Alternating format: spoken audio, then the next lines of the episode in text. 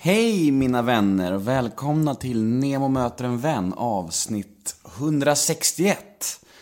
Denna vecka gästas jag av skådespelerskan Ida Engvall och mm, i mina ögon så är Ida en av de mest spännande skådespelare vi har i det här landet. Hon, hon har setts i Bron, i Vår tid är nu, Rebe Rebecca Martinsson, Bonusfamiljen, eh, En man som heter Ove. För att nämna no några av hennes eh, grejer. Och eh, ja, hon har någonting speciellt som jag verkligen tycker är spännande och intressant och eh, ja, hon har it. Och det säger jag också sen i intervjun. Hon har någonting som man verkligen fastnar för. Eh, intervjun blev också lite speciell. Det känns som att första timmen är det mest ett terapisamtal mellan två människor som har lite för mycket i skallen. Lite för, lite för, lite för ett melankoliskt terapisamtal kan man säga. Eh, och sen andra halvan blir mer en vanlig intervju. Men det är lite, lite intressant också att det inte blir helt som vanligt. Jag tycker att det blev ett bra samtal. Jag hoppas det kan hjälpa folk där ute för att det Ibland är det kul att, att verkligen prata allvar också och, och, besöka demonerna som vi alla känner då och då. Så ja, ett, ett, ett coolt och udda samtal skulle jag säga. Jag heter Nemo Hedén på Twitter och Instagram. Hashtaggen är NEMOMÖTER. Har du några frågor eller önskemål gällande podden eller mina föreläsningar eller vad som helst, skicka då mejlen till gmail.com Min hemsida är www.nemohedén.se. Där finns all information ni behöver om föreläsningarna, podden, min stundande bok och allt. All information ni kan tänkas behöva om ni är nyfiken på mig. Podden presenteras precis som vanligt av Radioplay och klipps av den fantastiska Daniel Eggemannen Ekberg. Men nog om mig, dags för Nemo möter en vän avsnitt nummer 161. Gäst Ida Engvall. Rulla gingen. Nemo är en kändis, den största som vi har. Nu ska han snacka med en kändis och göra honom glad. Yeah! Det är Nemo fullkomligt är en kändis, den största som vi har. Nu ska han snacka med en kändis och göra honom glad. Yeah! Men du är, visst är du 31? Två. 32. Direkt har jag fel. Så jävla men bra jag, jag research. fyllde ju typ för två veckor sedan eller något Ja. sånt. Nu har jag bara sån här mjölk. Det är bra. Uh, Men du, du när en barnlängtan. Eh, ja, det gör jag. Jag blir jätte... Men det är så många av mina vänner nu också som har bebisar så jag klämmer mycket på andra Mm. bebisar. Men, eh, men ja, jag längtar väldigt mycket efter en liten bebis. Men inte efter graviditet, nej. är det för att du är rädd för att, vad säger man, förstöra kroppen eller vad säger man? Nej, men alltså ofta så blir det väldigt ytligt, ytlig diskussion om det. Som att det handlar om så här, hur, hur man ser, om man ser snygg ut efteråt eller inte. Men det är snarare typ en, en kontrollförlust, tänker jag. Så här, jag har lite svårt att bo i min egen kropp och så ska det bo någon annan i, i ens kropp liksom. Och eh, vara typ sjuk i nio månader. Alltså må illa. Eh, jag tycker att det, allt så här kroppsligt är ganska jobbigt. Liksom. Alltså jag, vill, jag, är, jag är ganska mycket i mitt eget huvud och liksom i, i min egen värld. Och jag tycker att det kroppsliga stör ganska mycket. Hur gammal är din snubbe? Eh, 30, jag bara, 35. Är du säker? jag vet typ inte hur gamla mina föräldrar är. Vet inte? Nej. Det är fan illa. Jag måste räkna Ja. varje gång. Du, eh, vi kör igång. Absolut. Eh, välkommen till Neo möter en vän. Tack. Hur, eh, hur mår du? Jag mår bra. Jag får eh, pussar min hund under bordet. Och det är det som låter Mm, ja, det är okej. lite slafsigt. Jag fick, en, jag, jag fick en attack av din hund direkt när jag kom in här. Hon gillar ju att pussas. Ja. Men hon fin. Fin, vad är det för ras? Eh, Det är en halv eh, cocker spaniel och en halv pudel. Det kallas för cockapoo. Men eh, ja, jag, vet inte, jag tycker... Just det, det där snacket om att labradoodle finns Ja, också, eller hur? precis, ja. ja. Är det en riktig ras verkligen, eller är det bara så här snack? Eh, nej, det är, eh, det är... Alltså inte i Sverige tror jag inte det är Nej. det. Eh, jag vet inte hur det funkar med raser. Jag är ganska ointresserad faktiskt. Det är tur att jag har köpt en sån här tröja idag, idag som är så sliten i botten. Ja, absolut, så hunden ja. kan klättra upp och Ja. dra ner, så nu är det bara ännu mer fashion liksom. Ju mer hunden klättrar upp på mig. Siv, du kan gå och lägga dig. Vi sitter hemma hos dig i vackra, vackra Aspudden. Är det okej att jag säger det? Absolut. Ja. Ja. Nej men jag gillar ju väldigt mycket Aspudden. Jag tycker Hägerstensåsen och telefonplan, alltså det är ju väldigt, väldigt härligt här. Mm. Eh, hur länge har ni bott här? Eh, sen, i, eh, sen i somras. Jag tror vi fick tillträdet i juni. Men, men det har varit så mycket fram. Jag har varit borta väldigt mycket och vi hade semester och lite sådär. Så vi har liksom börjat bo här nu på hösten känns det som. Eh, men det är jättefint. Liksom jättenära hit ner till Mälaren och, och sådär. Jag har lite tillvänjningsproblem. Varför det? faktiskt. Varför det? Eh, men för att jag... Eh, nu, nu tänkte jag precis säga en sak som min kompis sa till mig. Det här kan man aldrig säga i en intervju. Du måste säga. Fattar du hur nyfikna alla blir nu eller? Eh, nej, men jag bodde i Hornstull förut. Men jag är ju liksom norrlänning i grund och botten. Och eh, har växt upp i väldigt liksom eh, en stor del så bodde jag i ett hus som satt ihop med en laggård. Så där är det liksom brädor till golv, det är självdrag i huset. Eh, det är, eh, ja men det är liksom trä och, och eh, det är massivt trä. Alla skåpen är platsbyggda liksom och så. Och här i Stockholm så låter ju det så otroligt snobbigt när man pratar om rena gedigna material och trägolv. Eh, men det är helt enkelt för att jag, för att jag, jag är inte van att bo i, i, liksom ett, i ett sten och betong och, och att liksom köken innehåller så här spån, spån med liksom plastskivor över och så. Eh. När jag kom in här så, så eh, slogs jag av att det ser ut lite som en byggarbetsplats här. light, light kanske i alla fall. Och då sa du att, eh, och då frågade jag dig om du var händig och då sa du att du var det och då tänkte jag så direkt så här, ja det är klart hon är händig, hon är ju norrlänning, så här Ja, fördomsfull. Tror du att det går i hand i hand på något sätt? Ja, men det, ja, det tror jag absolut. Men jag tror framför allt att det har att göra med vad... Eh, om man... Om man eh, jag tror att om man är uppvuxen i en lägenhet och inte... Man har inget... Eh, eh, inget garage och, och eh, ingen, inget snickeri. Inget... Eh, ingen gård att slänga skrot på och hamra på plankor på liksom. Så är det såklart att... Eh, att man kanske inte har så mycket tillgång till det helt enkelt. Är din kille händig? Ja, väldigt. Jättemycket. Mer än mig faktiskt. Så han vinner ändå händighetsligan? Han vinner. Han har byggt den här. Aha. Hyllan. Den är ju ganska händig tycker Ja, jag. verkligen. Gud, det, och han kan, han kan byta däck och såna grejer. Han är, Absolut. ja men fan grymt. Det kan inte jag kan jag säga. Ja. Nej men jag tänker också eh, det här med hantverkare och liksom båda våra familjer är ju, vi har, jag har all, vi har aldrig haft hantverkare hemma. Nej. Så gör man inte. Nej. Men Alltså- det tror jag verkligen är, alltså, vet, lite mer ut på bygderna, att man liksom, man anlitar inte folk, man gör det själv. Ja, man gör det själv va? I Stockholm anlitar alla Ja, någon. för allt, för att byta lampor. Ja, men precis, ja. verkligen. Byta toapapper liksom. Ja. men alltså, du, ja, vi sa just att det är väldigt fint här och, och du gav sken att du är lite så här. att Du går runt och dri, lite så här oregelbundet schema. Du, som skådis är ju så, det vet jag ju. Vad gör du på en helt ledig dag? Om du får en ledig dag, som till exempel idag, om inte du har varit med mig, vad hade du gjort då? Eh, Just nu så håller jag bara på och bygger här. Eh, eh, ja, och såklart liksom allt annat som ska göras. Gå ut och gå med hunden eller eh, handla och sånt tråkigt. Eh, men jag har ju en period nu, för jag har varit så otroligt länge, lång period och i flera års tid så har jag varit ganska lite hemma eh, där jag bor. Eh, och så jag har lite, det är kanske därför jag bygger så mycket nu. Jag- Och du vill verkligen göra det hemma liksom. Nej, men jag vet inte vad. Jag vet inte heller typ vem jag är typ när jag är ledig. Nej. Och här i en lägenhet Ja. i... Eh, jo, men dels för att jag tror att hemmet eh, har någon slags trygghetsfunktion för mig. Att jag kanske vill göra det. Identitetskris varje gång du blir ledig liksom. Ja, men lite så är det. Alltså, dels för att man går in och ut i saker och måste hitta tillbaka till sig själv. Och det är inte alltid eh, liksom en eh, smärtfri process. Eh, och, eh, men också sådär att man inte har, alltså att jag inte har så mycket vardag. Eh, generellt. Att det alltid är väldigt, eh, mitt liv ser väldigt olika ut hela tiden. Det är bara de perioder jag i princip jobbar på teatern som jag har en vardag. Eh, men eh, det, på sista åren har ju inte det varit så himla mycket heller. Men okej, intervjusammanhang då? Hur trivs du i den här stolen du sitter just nu? Att bli intervjuad av mig. Eh, just det här har jag inte sett på e- egentligen som en intervju. Det är ju... eh, Ja, det- fint, bra, Ja. bra inställning. Nej, men jag tycker det är, det är helt rätt.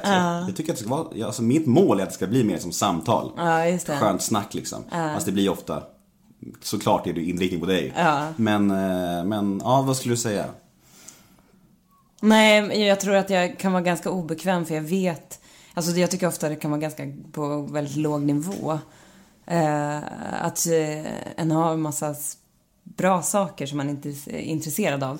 Och man ska prata om sitt arbete och det finns liksom färdiga mallar i princip för varje journalist. Eh, det är som, jag vet inte vad det är, om det är en yrkes... Eh, liksom, att man är duktig på sitt yrke och då vet vad alla läsare vill att, eh, vill att den ska säga för att verka, eh, inte vet jag, ödmjuk eller positivt inställd. Sen så är det ju inte alltid, jag kan ju inte alltid säga allt om mitt arbete. Utan enligt kontrakt så är det ju ofta så att jag får inte prata ner ett projekt till exempel. Fast jag tycker själv att det har varit, ja, prestationen är skit, produktionen har varit skit liksom. Det är, Även gamla grejer alltså? Eh, jag, jag vet faktiskt inte hur långt det där sträcker sig liksom. Okej, Men det är väl någon så här, jag vet inte, det är lite olika formulerat. Men, och jag vet inte heller om det finns i alla kontrakt. Men jag får ju inte göra pre- dålig press. Nej. Då Nej. ska jag ju hellre göra ingen press. Jag liksom. fattar ju om det gäller inför projekt. Det blir konstigt om de säger såhär, ja. Ja. det kommer en film om några månader, inget vidare Nej, alls. gå inte och se Gå det. inte se Waste det. of time. Precis. Nej men, men eh, det är ju ganska ofta tycker jag som, som eh, en själv vill prata om saker som man jag tycker är intressant och så möts man av, det blir en slags kränkning eh, av att, eh, ja vad blir det? Ja men man, ja, jag kan nog känna mig lite kränkt att, eh, att, bli, att mitt arbete förminskas eh, i här frå- frågeformulär. Var det kul? Var det kul att vara på den här platsen? Var det, var, och, det var, och så väntar man hela tiden på det där. Ja, det är klart, det var jätteintressant, det var svårt och utmanande och det var jätteroligt. Det är liksom standardsvaret och i princip så skulle man kunna sitta och säga bullshit tror jag. Jag tror inte ens man behöver vara ärlig eller genuin. För det spelar ingen roll. Snarare tvärtom. Att om, om en försöker så här, öppna någon, någonting och prata om någonting så blir det precis, vi pratade om en rubrik här för ett litet tag sedan. Ehm, eh, då blir det en rubrik som bara inte, som bara blir konstig istället liksom. För att det blir, ja, förminskat på något sätt. Ja, alltså även om du svarar liksom, det var, det var, det var utvecklande, det var intressant och sådär. Och sen så avslutar du med kul. Och då tar de ändå bara med det var kul. Ja, det var jätteroligt. Jag har haft jätteroligt. Och intressant. Men vad betyder det? Ja. Alltså vad är intressant? Alltså, det, skulle jag läsa en intervju så tänker jag så här, jaha, och att det var intressant, det fattar man ju. Du jobbar ju som där. Det är ju sällan någonting är 100% ointressant. Då, då kan man ju dö liksom. Ja, ja, då, eller då borde man ju säga upp sig. Måste Ehm, jag byta jobb kanske. Ja. Men, eh, så någonting finns det ju alltid. Mm. Eh, Men, men det är väldigt, det är väldigt, ja, väldigt eh, korta format. Men här jag. får ju du chansen då att prata till punkt. Exakt. Nu ska du få utveckla, nu ska du få Ja. göra långa Ja, och utläggningar om ditt nu? intressanta yrke. och ditt svåra yrke. Men Jag tycker ju att skådespelare är jätteintressanta. Mm. Det är därför jag har med så många. Jag tycker att det är, jag älskar att lyssna på er. Jag tycker att ni, jag tycker också att många är lika, men många är också extremt olika. Alltså motiven, syftena, varför man gör det man gör och liksom så här. Och det, jag tycker att det jag tycker att det är skitkul att få träffa dig. För att först, alltså, sen första gången jag såg dig så har jag tänkt att du har någonting, någonting jag, vet inte, jag kan inte sätta fingret på det, men det är någonting med dig som, som är it-faktorn, tycker jag. Jag tycker det. Du har någonting, väldigt karisma, utstrålning och så här och det känns liksom så här genuint, det du gör. Så jag tror att du kommer bli hur stor som helst. Oh, wow. Men jag tror verkligen det. Tack. Då har jag träffat Kan många ska jag säga. Och jag säger inte det till alla, det kan du lyssna och höra. Jag säger nästan aldrig det faktiskt. Men eh, jag tänker att vi ska spåra tillbaka bandet lite. Back to the roots, back to boldness. Yes. Du och Victoria Silvstedt. Ja. ja, precis. Jag bara Lill-Babs. Ja, är hon också därifrån? Ja, Ah, fast alltså, om, man, om man tänker liksom på en ganska bred karta, för jag är ju inte från Bollnäs heller egentligen. Nej, det är någon, li- vad hette den lilla Eh? Det heter Stråtjära. Precis, så var det. Alltså man eh, brukar kunna säga här när man är i Stockholm att du åker förbi den när du åker till fjällen. Ja, det är jättebra. Ganska rätt. ja.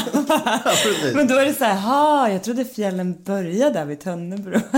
Men det står på din Wikipedia att du är född i Bollnäs. Ja, jag är född på sjukhuset i Bollnäs. Ah, men eh, okej. min Wikipedia är det inte heller jag som skriver. Jag tycker det är ganska intressant att läsa där ibland. Jag undrar så här, aha, nu är det någon från mitt gamla gymnasium som vill, Mm. som vill så här lyfta fram något. Nej, men så här, man Mm. märker ju liksom att det är någon som har eh, så att jag är född i Bollnäs, det är bara på sjukhuset helt enkelt. Jag sa ju att du var från Bollnäs för, för att kunna dra Ja. Silvstedt-referensen. Ja, Det var bara precis, jag fattar. Och då sa jag Lill-Babs. Ja, men är det några fler än du, Lill-Babs och Silvstedt? Ja, men det är ganska många. Vi har ganska mycket eh, kulturarbetare. Eh, ganska många unga nu. Mm. Eh, och Peter Stormare har vi ju också. Det är bra namn, Ja, måste man det säga. det. Verkligen. Ehm, ja, nu kommer jag inte på någon. Jag bara snoddas. Snoddas. Svår referens tror jag för mina, för mina lyssnare. Hör, jag säger bara så här, lyssnare, googla. Googla Snoddas. Eh, eh, men Hedlund, nej gud jag kan inte dra Hanna den här listan. Hedlund, det är, Ja, han som, båda. det är hon som är gift med Stenmark va? Ja, Martin Stenmark. någon jag har faktiskt inte så bra koll, men, Mm. men de är ju också inte så långt ifrån. Martin Stenmark. Ja. Förmodligen min snyggaste poddgäst någonsin. Är det? Ja, Aha. han är väldigt... Ja, han, Han är ju- polerad. Ja men han ser ju ut som, han ser ut som att man ritar en, en perfekt man. Han är ju såhär käk, och så glad och varm och bara vill ingen illa. och så. Men eh, Jag bara, nu tänkte jag bara, jag har inte kammat håret eller sminkat mig. Det är det som är grejen också. Du kan sitta här hur okammad du vill och det är någon podd. Det är din röst som räknas. Ja. Du, men okej, barndom då. Hur, Ja. hur, eh, hur minns du din barndom? Ja, det här är ju en jättestor fråga tycker jag. Eh, Tid finns. Tid finns. Eh, jag minns min barndom som... Eh, det, ja, ja, ja, gud, nu, nu eh, måste jag bara välja, göra ett val här, tänker jag. Nej, men jag var nog eh, ganska... Jag kände mig liksom aldrig som en i gänget eller ett barn. liksom, jag kände mig aldrig som... Jag har alltid nog känt mig lite konstig, tror jag. Men jag tror att jag som barn kämpade väldigt, väldigt mycket för att inte det skulle synas. Så länge jag minns har jag ju tänkt på döden väldigt mycket och haft en väldigt stor liksom, rädsla och fascination för saker. Eh, ja, för liksom saker som har med döden och evigheten att göra. Men det var nog så att jag inte ens ville belasta mina föräldrar med det. Eh, utan det... Ganska mycket så har jag nog kämpat emot det. Sen så finns det en helt annan eh, sida som en... Eh, liksom ett barn som har växt upp mycket i skogen med... Eh, I ett samhälle som där sport var väldigt... Eh, premierades väldigt mycket men det fanns inga tjejlag så jag liksom åkte skidtävlingar mot killarna eh, och spelade i herrlands, eller herrlandslaget. Det är imponerande. var Herrlandslaget. Alltså när jag var barn pratar vi nu. Men du spelade vuxen herrlandslaget när du var barn själv. Absolut. Det är helt sjukt. Nej men när jag spelade i, i um, killlaget. När jag spelade fotboll och ehm, Du var så duktig alltså. Ja men alltså, det, ja, du får svara ja om du vill. Alltså jag tänkte att det där var en liten diss. men om det inte finns någon, Nej, något jag menar- tjejlag så... Det, det menar att det inte fanns alls tjejlag? Det fanns inte. Okej, jag tror bara Alltså att det var du mycket- måste söka dispens för att få vara med och spela fotboll. Ja, ja, men då, då, då, då blir det en annan sak. Ja. Shit vad sjukt. Så om man var en idrottsintresserad tjej, då fanns det inga alternativ typ? Nej, alltså du kan ju kanske åka in till Söderhamn, jag vet inte, Mm. eller till Bollnäs eller någonting. Eh, det vet jag faktiskt inte, men inte där jag var. Eh, och vilket gjorde också att det fanns någon slags tävling. Jag umgicks väldigt mycket med, bara med pojkar. Eh, fram till att jag var kanske 11-12, då började jag få tjejkompisar. Men jag har aldrig liksom haft något gäng sådär som jag har hängt med eller som jag fortfarande har kontakt med nu. Eh, och nu med vuxna ögon på det så tror jag att det beror väldigt mycket på att jag liksom aldrig kände mig eh, hemma i mig själv på något sätt. Att jag var väldigt mycket i mitt eget huvud, jag var väldigt mycket, jag hade väldigt mycket fantasier. Som, jag vet att mamma eh, fick åka in på skolan och ha något möte om att jag ljög så mycket. Och det var verkligen inte att jag ljög, utan det var att jag berättade allting som jag tänkte på. Eh, och det kunde ju vara så här att min farmor som inte var död låg begraven på åken. Liksom, och det var någon så här saga om någon tjej som gick varje dag över åken. Liksom. Jag minns det väldigt tydligt. Och att eh, jag, blev så, det, det, jag blev ledsen av att liksom, ja, det verkade som att jag ljög. Eh. Att det blev någon slags negativ stämpel på något som du ändå, det var ju ändå någon slags kreativitet som du, alltså förstår du vad jag menar? Ja, det så här- absolut, ja. Det var ju, du ville inte någon illa låter det som. Nej, absolut Du vill ju inte. skapa Nej, bara saker i ja, huvud, liksom. Mm. Verkligen. Men sen kan man ju fråga varför jag gjorde det. Alltså om det hade med den här känslan av att vara... På något sätt känns det så löjligt också att prata om så här. För jag tror att alla, när man frågar dem som vuxna, på något sätt känner sig som att man inte hörde hemma eller att man var tvungen att hitta sin identitet om utanförskap. Det finns ju hos alla på ett sätt. Men frågan är vad det Ja, jag vet inte ens vad, vad jag ska dra för Vad- vad man- slutsats vad man av gör det. med det, liksom. Ja, men vad blir man av det och vad, hur utvecklar det sig sen? Men var du ensam tjej i killlagen eller var det du och några till? Eh, det var lite olika, men framförallt var det jag och en till som liksom höll på. Och var, längst. och var ni välkomna eller var det så här att de var ganska, kunde vara elaka mot er? Eller hur var, hur, var killarnas in, hur var killarnas inställning till ert medverkande?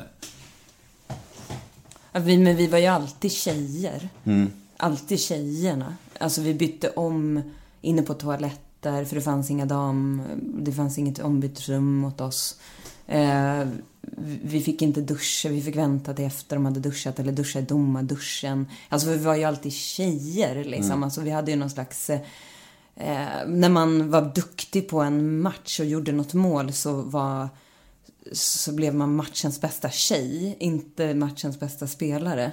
Eh, och det ligger ju i systemet på något sätt, inte egentligen i eh, hos barnen. nej. hos de barnen som spelade med oss. Men det är klart att det är liksom råder någon slags machokultur över, över fotbollslag. Det har det väl alltid gjort. Så är det nog.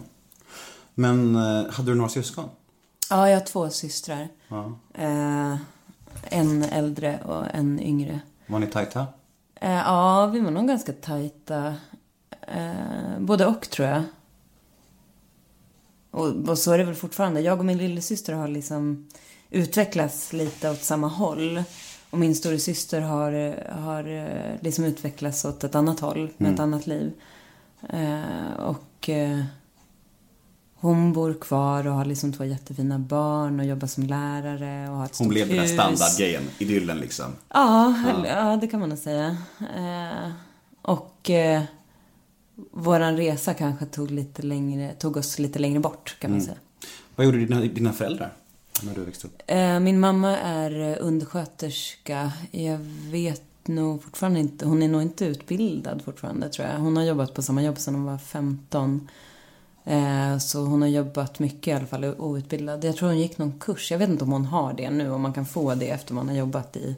Hon fick ju liksom guldklocka och cykel eh, för ganska länge sedan. Okej. När man har jobbat... eh, Hur många år är det? Det är väldigt klart. Guldklockan är 25 år, eller vad är det? Fem? Ja, det är det väl. Jag tror det. 20 år 20, kanske, ja. 25, jag vet inte. Gäller det alla jobb eller är det bara statliga jobb man får? Eller hur? Jag vet faktiskt inte. Jag har ingen aning. Nej. Men det är ju liksom, hon har jobbat inom kom- kommunal, helt enkelt. Men Mm. så hon gick ju inte ut eh, nian, tror jag. Okej. Utan hon började jobba som 15-åring, alltså Right. då. Eh, och pappa är, eh, han har varit lite allt möjligt. Han är elektriker, eller han har jobbat som elektriker de sista åren. Eh, nu, och han har också jobbat som lärare, lite på el, som eltelelärare när jag var yngre. Mm. Jag, han är en, inte utbildad lärare.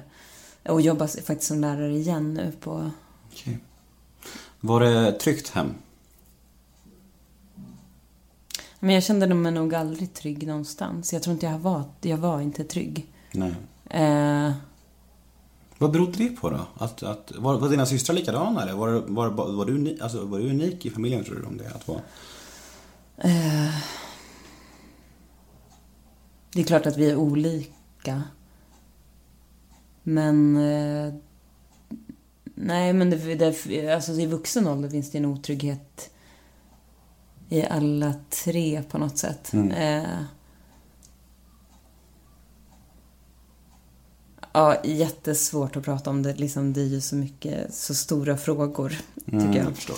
Eh, Vi kan prata om skolan istället om du vill. ja. Hur, vem, var du, vem var du i plugget? Åh, gud, det här är så roligt. Det här är ett av mina favoritämnen. Eh, vem man var på skolgården. Mm, för, det är, så, för det är fortfarande samma. All right. Alltså det är ju fortfarande samma. Nej, Ibland när jag är på institutioner sådär, på teatrar och så, så blir jag direkt den jag var i skolan. Eh, och eh, för att jag liksom inte... Jag blir, alltså jag blir provocerad direkt av, av så här, vem var, var du på skolgården? Och där har du i princip hela ditt liv. Liksom. Men jag vet inte riktigt vem jag var på skolgården. Jag tror att jag uppfattades som en person som hade ganska mycket eh, som var liksom en, på något sätt någon slags ledare. Men jag har nog aldrig känt mig som det. Speciellt, eller jag kan känna mig som det nu, men jag, kan, jag kände inte så när jag var barn. Men jag fick den platsen som jag var nog ganska obekväm med faktiskt. Eh, Ofrivillig le- ledare? Ja, i alla fall när jag blev lite äldre. När jag var lite yngre så var jag nog väldigt lost, tror jag. Eh, eh, jag hade mina killkompisar. Vi spelade brännboll och byggde snögrottor, liksom. Men sen hela skolsystemet har ju alltid provocerat mig på något sätt. Eh, jag har aldrig passat in. Jag, alltså hela högstadiet var ju ett svart hål, liksom. Eh, Varför?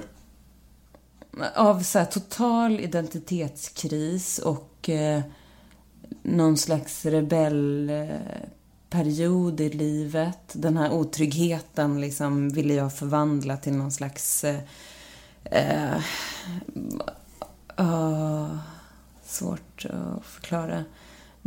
Jag tror, men nu pratar jag utifrån vuxna, mina vuxna ögon på det som hände. Eh, jag tror att den här otryggheten liksom blev extrovert på något sätt. Jag eh, var inte en fin flicka, om man säger så. En duktig tjej. Eh, Men jag hade kapacitet eh, och drev som någon slags hämndbegär. Så att så fort jag liksom bråkade med en lärare som, känn, som underkände mig på något sätt så hämnades jag genom att skaffa mig ett MVG. Så att den var tvungen att sätta MVG fast jag var en jävel. Liksom på många olika sätt. Eh, det var en väldigt svår period. Det var det var en period, en otroligt sorglig period eh, nu i, när jag tänker tillbaka på det. Mycket, jag umgicks mycket med, med äldre människor inne i Söderhamn som höll på med väldigt mycket med droger. Så jag kom i kontakt med det väldigt tidigt, liksom i 13-årsåldern. Eh, jag eh, snattade väldigt mycket. Jag... eh, Ja, jag gjorde väldigt mycket saker man inte, man inte bör göra eller man bör inte se som 13-årigt barn, för det är faktiskt det man är. Eh, och, eh, men och samtidigt med en enorm kraft. Alltså jag, jag hade sån, jag hade liksom ett eldklot i mig som skapade någon slags furie liksom. Eh, min bästa vän som jag hade under den tiden tog livet av sig för tre år sedan är det nu. Vi hade inte så mycket kontakt men jag tycker att det säger på något sätt rätt mycket och vi var liksom redan då Redan då alkoholister tänkte jag säga. Nej men, så, nej, men att du liksom, vi levde ett väldigt destruktivt liv, hon och jag. Eh, vi, vi stal väldigt mycket pengar och, och Say hello to a new era of mental health care. Cerebral is here to help you achieve your mental wellness goals with professional therapy and medication management support. 100% online. You'll experience the all new Cerebral Way, an innovative approach to mental wellness designed around you. You'll get a personalized treatment plan from a therapist, prescriber, or both in a safe and judgment free space. Your cerebral therapist or prescriber will outline a customized plan with clear milestones along the way so you can get to feeling your best. With Cerebral, you're not alone in your mental health journey. We're here to empower you to live a fulfilling life.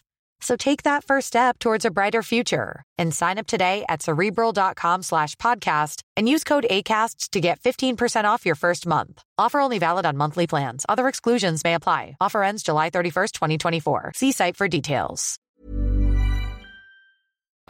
Ja, gjorde mycket saker som, som, eh, som har satt djupa spår i mig för resten av mitt liv, tror jag.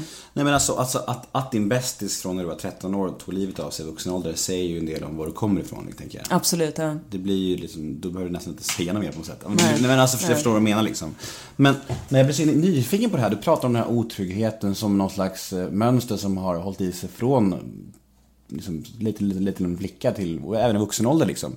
Man blir ju så nyfiken på vart den kommer ifrån. Var, Mm. alltså, för en otrygghet, alltså man, jag tror inte att barn föds otrygga. Jag, jag tror inte det. Jag tror att det handlar om saker som har hänt. Det kanske inte är grejer du vill prata om, det accepterar jag helt. Men, men alltså, jag blir så nyfiken för att jag själv kommer från en väldigt otrygg uppväxt och hur det påverkar mig i vuxen ålder väldigt så här bekräftelse, osäkerhet, ängslighet, du vet så här, göra saker för andras skull och att, att jag mäter mycket mitt värde i vad andra säger och vill vara andra till lag, så konflikträdd och så här. Och, och det tror jag har mycket med att göra med första åren i livet liksom. Att saker man kanske inte fick, allt kanske inte skedde på rätt sätt.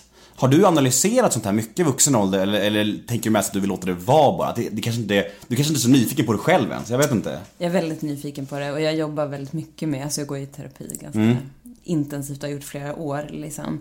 Eh, det kapitlet så måste jag liksom stänga dörren till lite. Mm, ja. Eh, jag tänker någon gång liksom I en livet- självbiografi om 40, ja, om 40 precis, år. Ja. Ja. Nej men just nu är det liksom lite för kletigt och lite för aktualiserat på något sätt och lite för Öppna sår. Ja, det är ganska mycket öppna sår liksom. Mm. Men absolut, det är klart att det är, eh, är en otrygghet som har, en, har ett svar. Mm. Eh, men väldigt länge, och speciellt tror jag, för jag började få liksom mina första depressioner och ångest liksom där i slutet av högstadiet och så.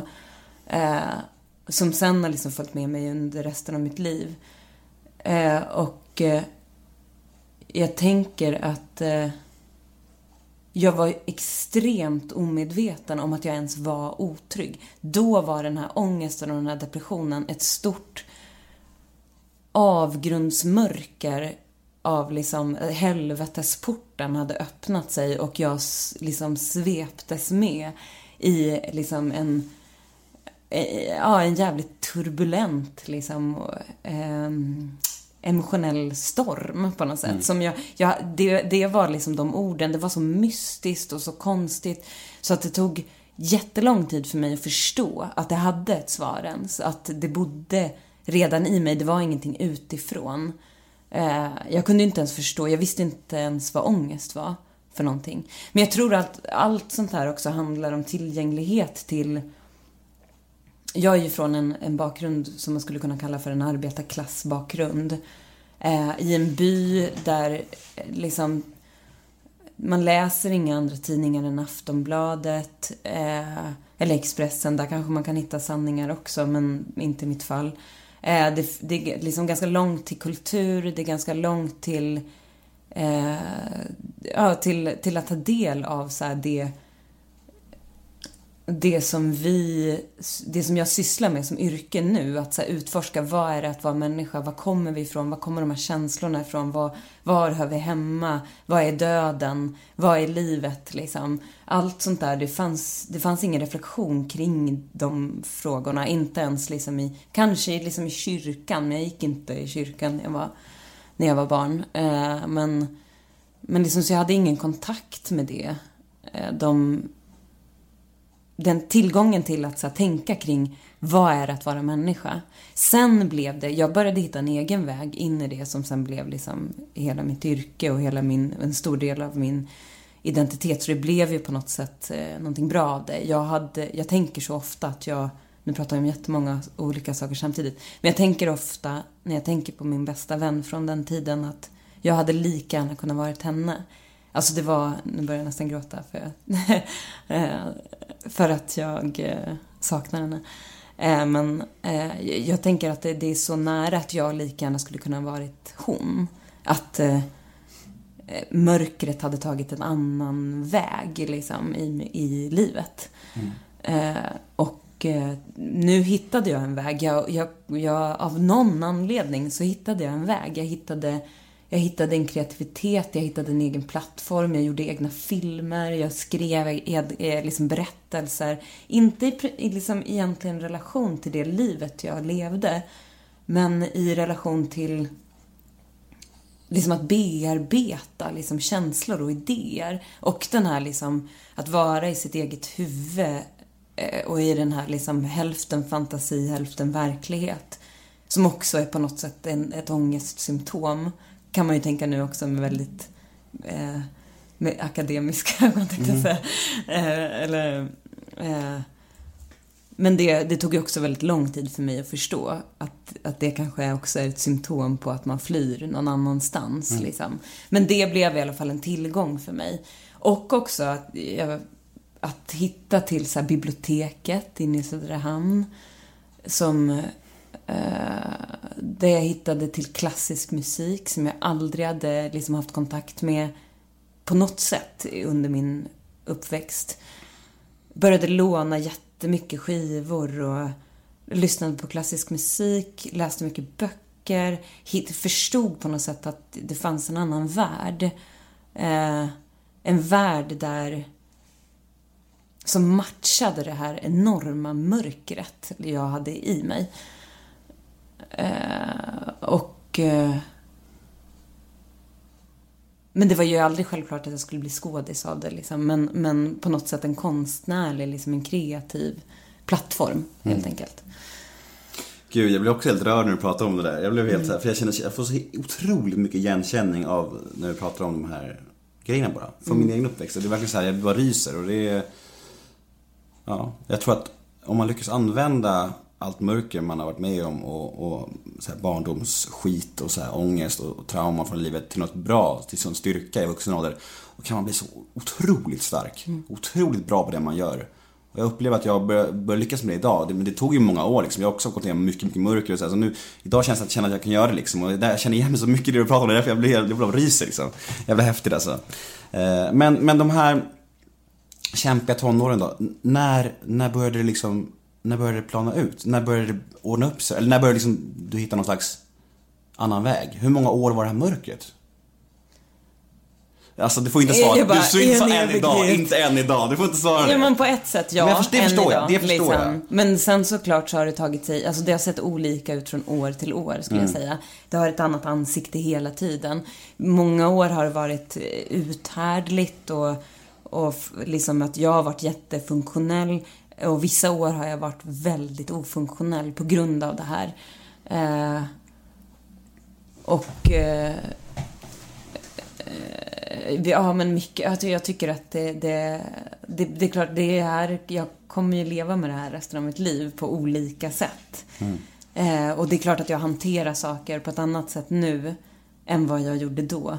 Eh, jag försöker att inte liksom jag har nog flytt ganska mycket in i olika bruk eller missbruk eller liksom av liksom olika saker eller av olika energier, av mitt jobb, av, av kärlek, av män, av, av vänskap, av eh, rus liksom av olika, av olika slag.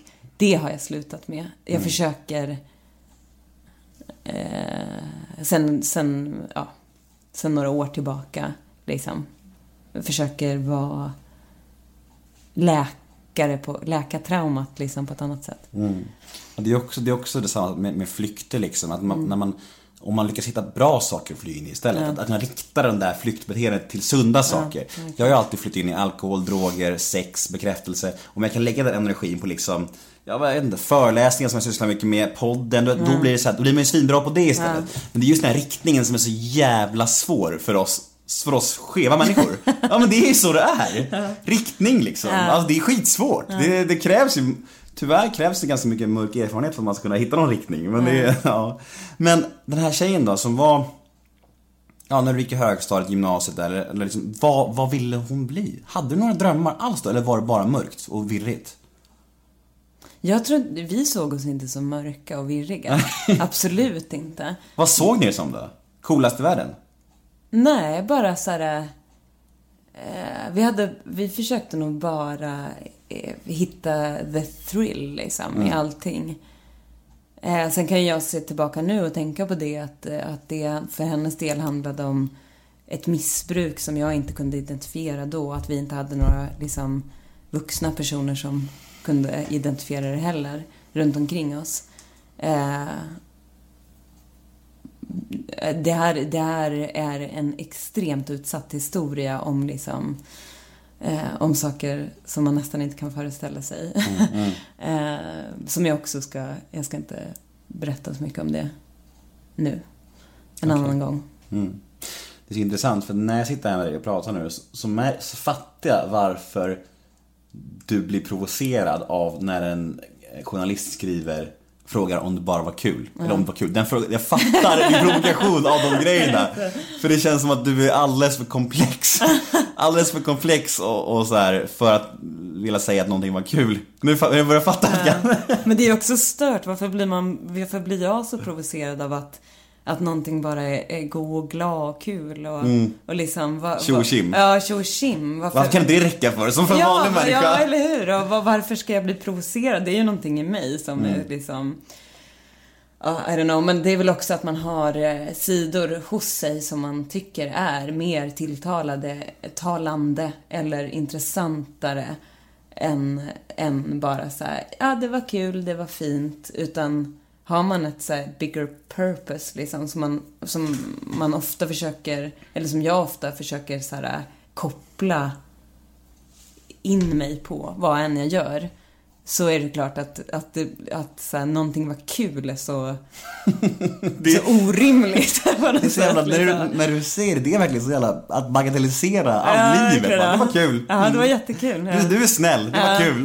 Nej, men jag satt och skrattade med en, med en kollega för ett tag sedan. Och, han skulle göra någon intervju och sådär. Och då var det så här, jag bara, men du kan säga vad som helst. Du kan säga bara, ja, vi har, det är liksom i en sån här produktion finns det ju jättemycket olika kostymer som är jättefina. De har ju sytt de kostymerna.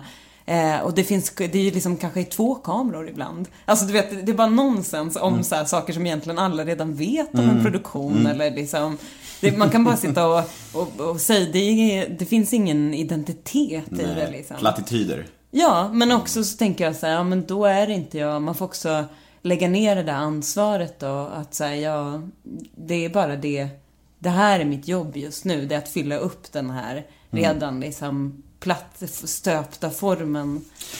Men alltså det är också intressant för att det, om man är, jag, jag, jag, du, jag känner ju att du är genuin när du pratar om, alltså det är, det är ingen tvivel från min sida. Men alltså när man pratar som du gör, då kan det ju, det är en hårfin gräns till att bli för knepig. Alltså för, nästan, man nästan låter lite, jag vet inte vad ordet är, pretentiös? Nej, Jo, lite men jag kan hålla med.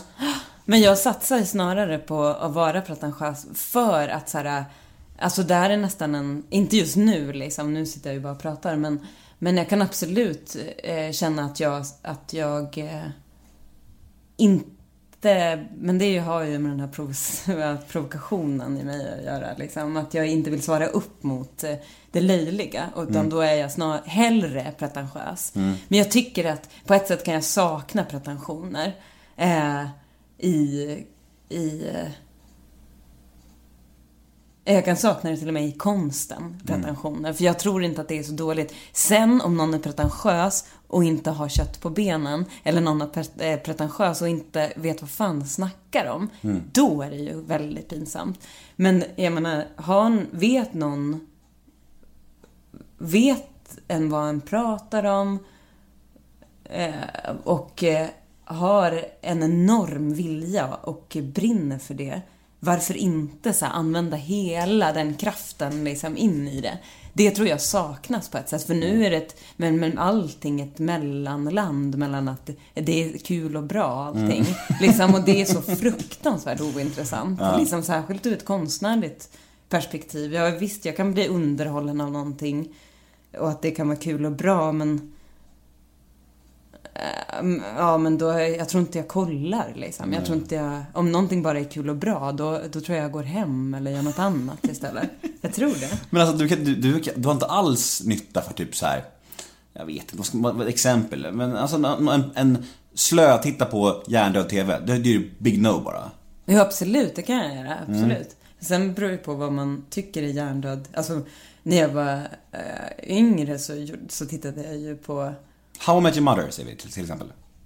Eh, nej, den kollar jag inte på. Men det är också så här, jag blir provocerad av den serien. Det är klart du blir! Det är klart du blir! nej, inte den. Nu tänkte jag fel. Jag tänkte på den här Three and a half men. Two and a half men. Ja, Two and a half men. Okej, ja, nej, det var den jag ungefär tänkte på. samma Ja, det är ungefär samma. Men den är ju provocerande tycker jag. Nej, men, men alltså det är klart, jag, jag är uppväxt i, liksom, i Vänner och Sunset Beach och liksom, Men Vänner är ju, det måste vi gärna säga, det är briljant fortfarande. Vänner är ju, jag tycker det. Jag tycker att Vänner är, om man kollar på alla de där jävla likadana programmen så Vänner är ju unikt. Just för att där har vi en show som var sex stycken karaktärer där alla är lika roliga. Alla är, ja, ja det här är min åsikt, den är subjektiv såklart. Men alltså, det brukar vara serier som bärs upp av en karaktär. Ofta så här. Men jag tycker att Vänner, där bidrar alla med typ lika mycket.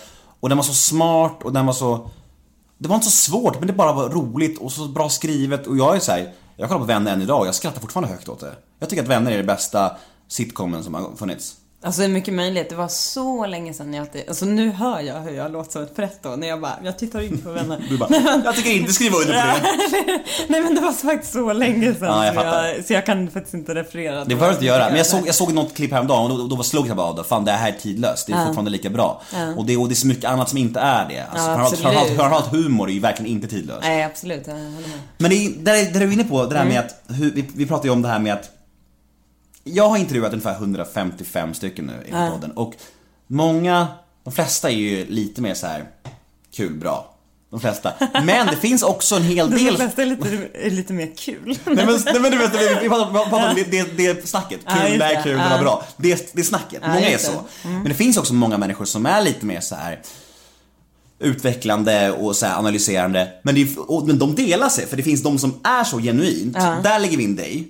Och så finns det de som också förs- försöker vara så. Absolut, och inte ja. är så egentligen. Och det är som att man delar upp det i två fack. Det är de som det blir lite knasigt med. Som vill så gärna vara den här svåra konstnären, den känsliga skådespelaren. Men gör det mest som en skådespelare. De skådespelar den känsliga skådespelaren liksom. Även i privat... Eh, Ja, jag- även så här när du sitter Jag upplever det. Ja, det är min, det är min Det är ju känsla. så otroligt genant. Ja, alltså, jag blir typ generad nu när jag tänker på det. Ja, men det är min känsla. Jag, jag, tycker, jag tycker att jag kan känna det på folk. Och det här är ju inte den människan egentligen. Nej. De är bara som marknadsför den här svåra konstnären. Liksom så det. här. Är det då du blir, det blir 45 minuter? Nej, nej, men jag, jag, jag, jag brukar inte säga till direkt. Nej. Nej. Nu, nu stoppar vi här, paus, Nej, tack för idag. nej. Nej, jag fattar. Men alltså, men, men, Men gud, ja, ja, ja, ja, ja. Alltså, det finns en, alltså så här, speciellt som skådespelare, alltså jag som både är arbetarklass och har ångest, alltså till exempel, eh, känner inte alls igen mig i den liksom skådespelarvarianten av en arbetarklass skådespelare med depression. Eh, som är sensitiv liksom. Det, nej, det är en charad. Och den är vanlig, ja. Alltså, och fruktansvärt komisk och genant och, och liksom, jag vet inte vad det är, det är någon sån här gammal 70-tals... Eh, det finns ju ett ideal om att berätta arbetarklassens historia, men den är ju inte samma arbetarklass som, som finns idag. Det är en arbetarklass som är på väg som längtar efter upplysning eller som vill bort från spaden och smutsen. Det handlar ju absolut inte om eh, det jag pratade om förut, tillgången till tanke eller tillgången till, till att eh, reflektera, vilket då resulterar i det vi tycker är dålig smak. Och om någon inte vill bort från det där som vi tycker, nu pratar jag vi som att jag bor i Aspudden och eh, är liksom eh, jobbar i, inom det som vi kallar för kultureliten. Liksom. Eh, vi kan då tycka att det är en dålig smak. Vill man inte bort från den dåliga smaken, om jag tänker bara på eh, liksom, var jag kommer ifrån och alla de jag känner, då finns det ju många som om vi skulle ställa dem på scenen så skulle man säga Nej men gud, det där är att ställa ut folk eller göra narr av norrlänningar eller göra narr av, av arbetarklassen. Eh, medan jag är såhär, nej det är bara en arbetarklass som inte vill bli som er.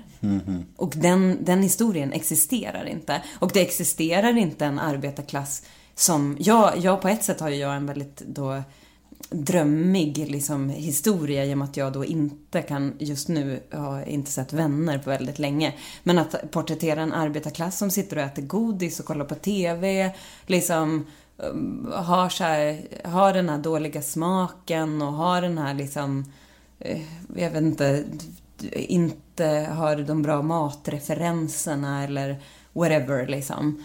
Eh, kulturella referenser. Den är ju fullkomligt ointressant för den här bilden av arbetarklassen inom konsten. Alltså den finns inte. Nej. Jag försö- alltså så många föreställningar jag har försökt tvinga in en riktig arbetarbrud i en föreställning.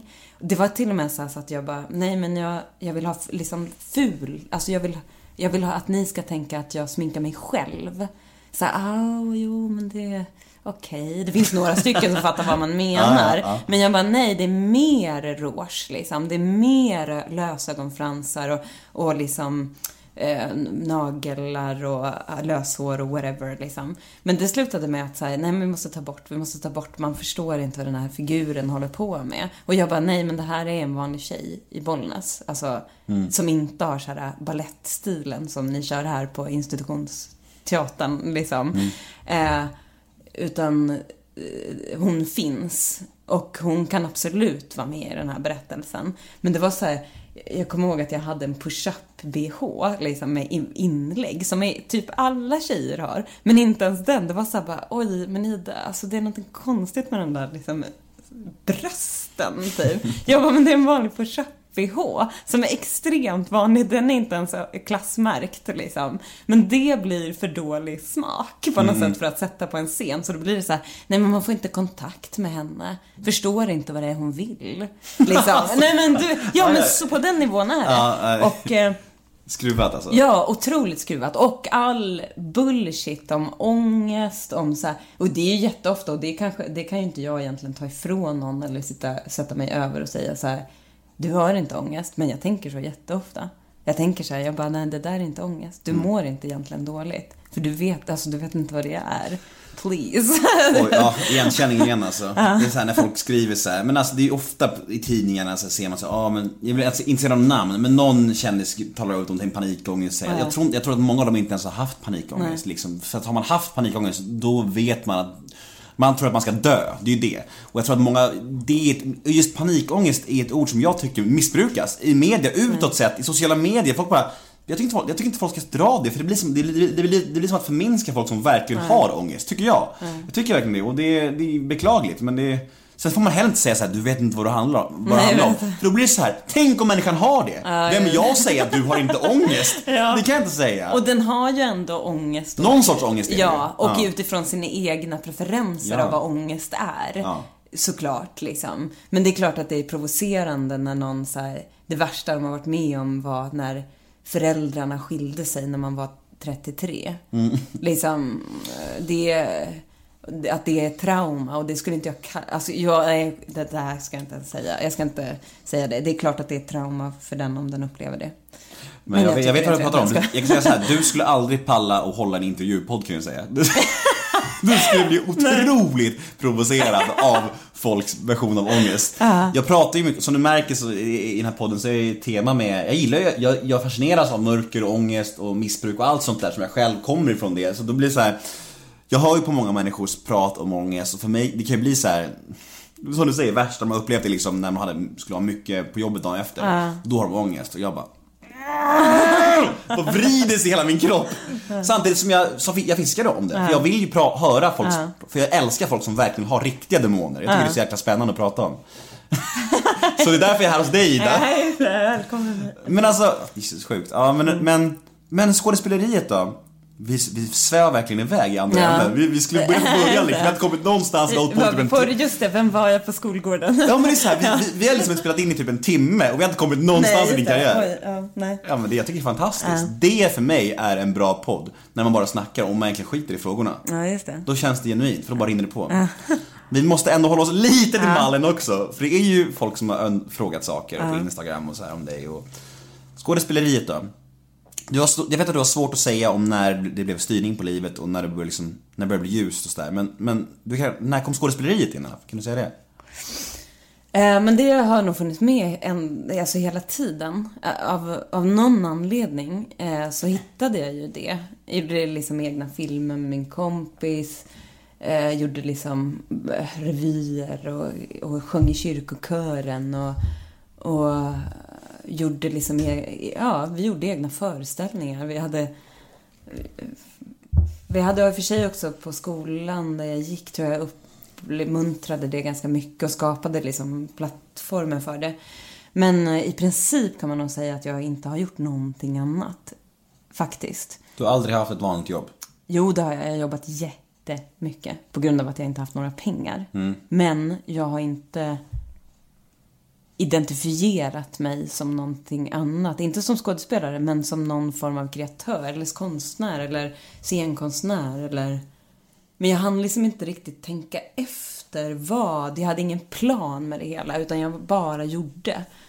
Eh, jag eh, gick då på ett e- estetiskt gymnasium eh, där, jag, där vi gjorde ganska mycket liksom både scen, alltså dans och eh, sång och musik och eh, dikt och... Eh, nej men det var väldigt brett liksom. Och efter det så flyttade jag till Göteborg och gick på Wendelsbergs folkhögskola. Där jag också bara gjorde väldigt mycket. Högt och lågt, verkligen. Alltså, under ett par år. Sen fick jag för mig att jag skulle bli, för jag bara började bli så trött på så här teatervärlden och, och det. Jag hade fortfarande inga tankar på att jag själv skulle vara en skådespelare. Bara. Eh, nu blir det väldigt snabbt på allting liksom, men, men eh, i, i stora drag. Eh, sen så fick jag för mig att jag skulle bli operasångerska. Flyttade hit till Stockholm. Vadå, var det därför du kom hit? Det var operadrömmar? Ja, nej men det var så konstigt allting. För att, Lite? Ja, otroligt konstigt. Liksom ett infall som också är helt orimligt liksom. För att jag, jag hade liksom en sångpedagog, sjöng lite klassiskt, men jag menar, jag, om man jämför då med, med de som jag se- sen gick i skolan med, som har så gått Adolf Fredriks och alla de där liksom. Jag, jag chansade ju lite liksom så här. Eh, och det kanske var någon slags så här, den perfekta arbetarklassen som vill in i operans värld, liksom fin, för att erövra någon slags eh, fin kultur eller något. Jag vet inte, jag visste inte ens vad det innebar. Men jag sökte i alla fall till Birkagårdens eh, skola, musik, klassisk musiklinje här i Stockholm. Det var därför jag flyttade dit. Eh, sjöng sönder rösten ganska omgående. Vad betyder det? Alltså jag fick en, jag fick en, en stämbanden slår ju liksom ja, på... ja. Du sjöng för mycket alltså helt enkelt? Ja men jag, jag hade ingen teknik och att jag ens typ kom in är ju jättekonstigt. Och jag kände ju så som att jag satt där och ljög hela tiden för alla var så här, oh, sökningarna till Operahögskolan och jag var så här bara, åh nej. Jag orkade ju inte någon, alltså så här, sitta och öva skalor var ju för mig så. Fake it till you make it, vad fan? Ja, det, var- verkligen. Eh, Or fake it till you, så här, your till you, voice till you lose your voice. Ja, det, det, nya. Eh, nej, men, Men hur bra var sjöng du? Hur bra sjöng du då, ungefär? Det är svårt att säga hur jag sjöng. extremt svårt att säga. Alltså, Ja. jättesvårt. Men Men, alltså, skulle du, jag kom skulle, ju du, in. skulle du komma vidare i Idol? Liksom? Nej, men jag sjöng ju klassiskt. De skulle ju... Ja, du nej. kan inte sjunga vanligt? Du Jo, inte. alltså det kan jag väl, men... men eh, Du får chansen nu, sjung. Siv!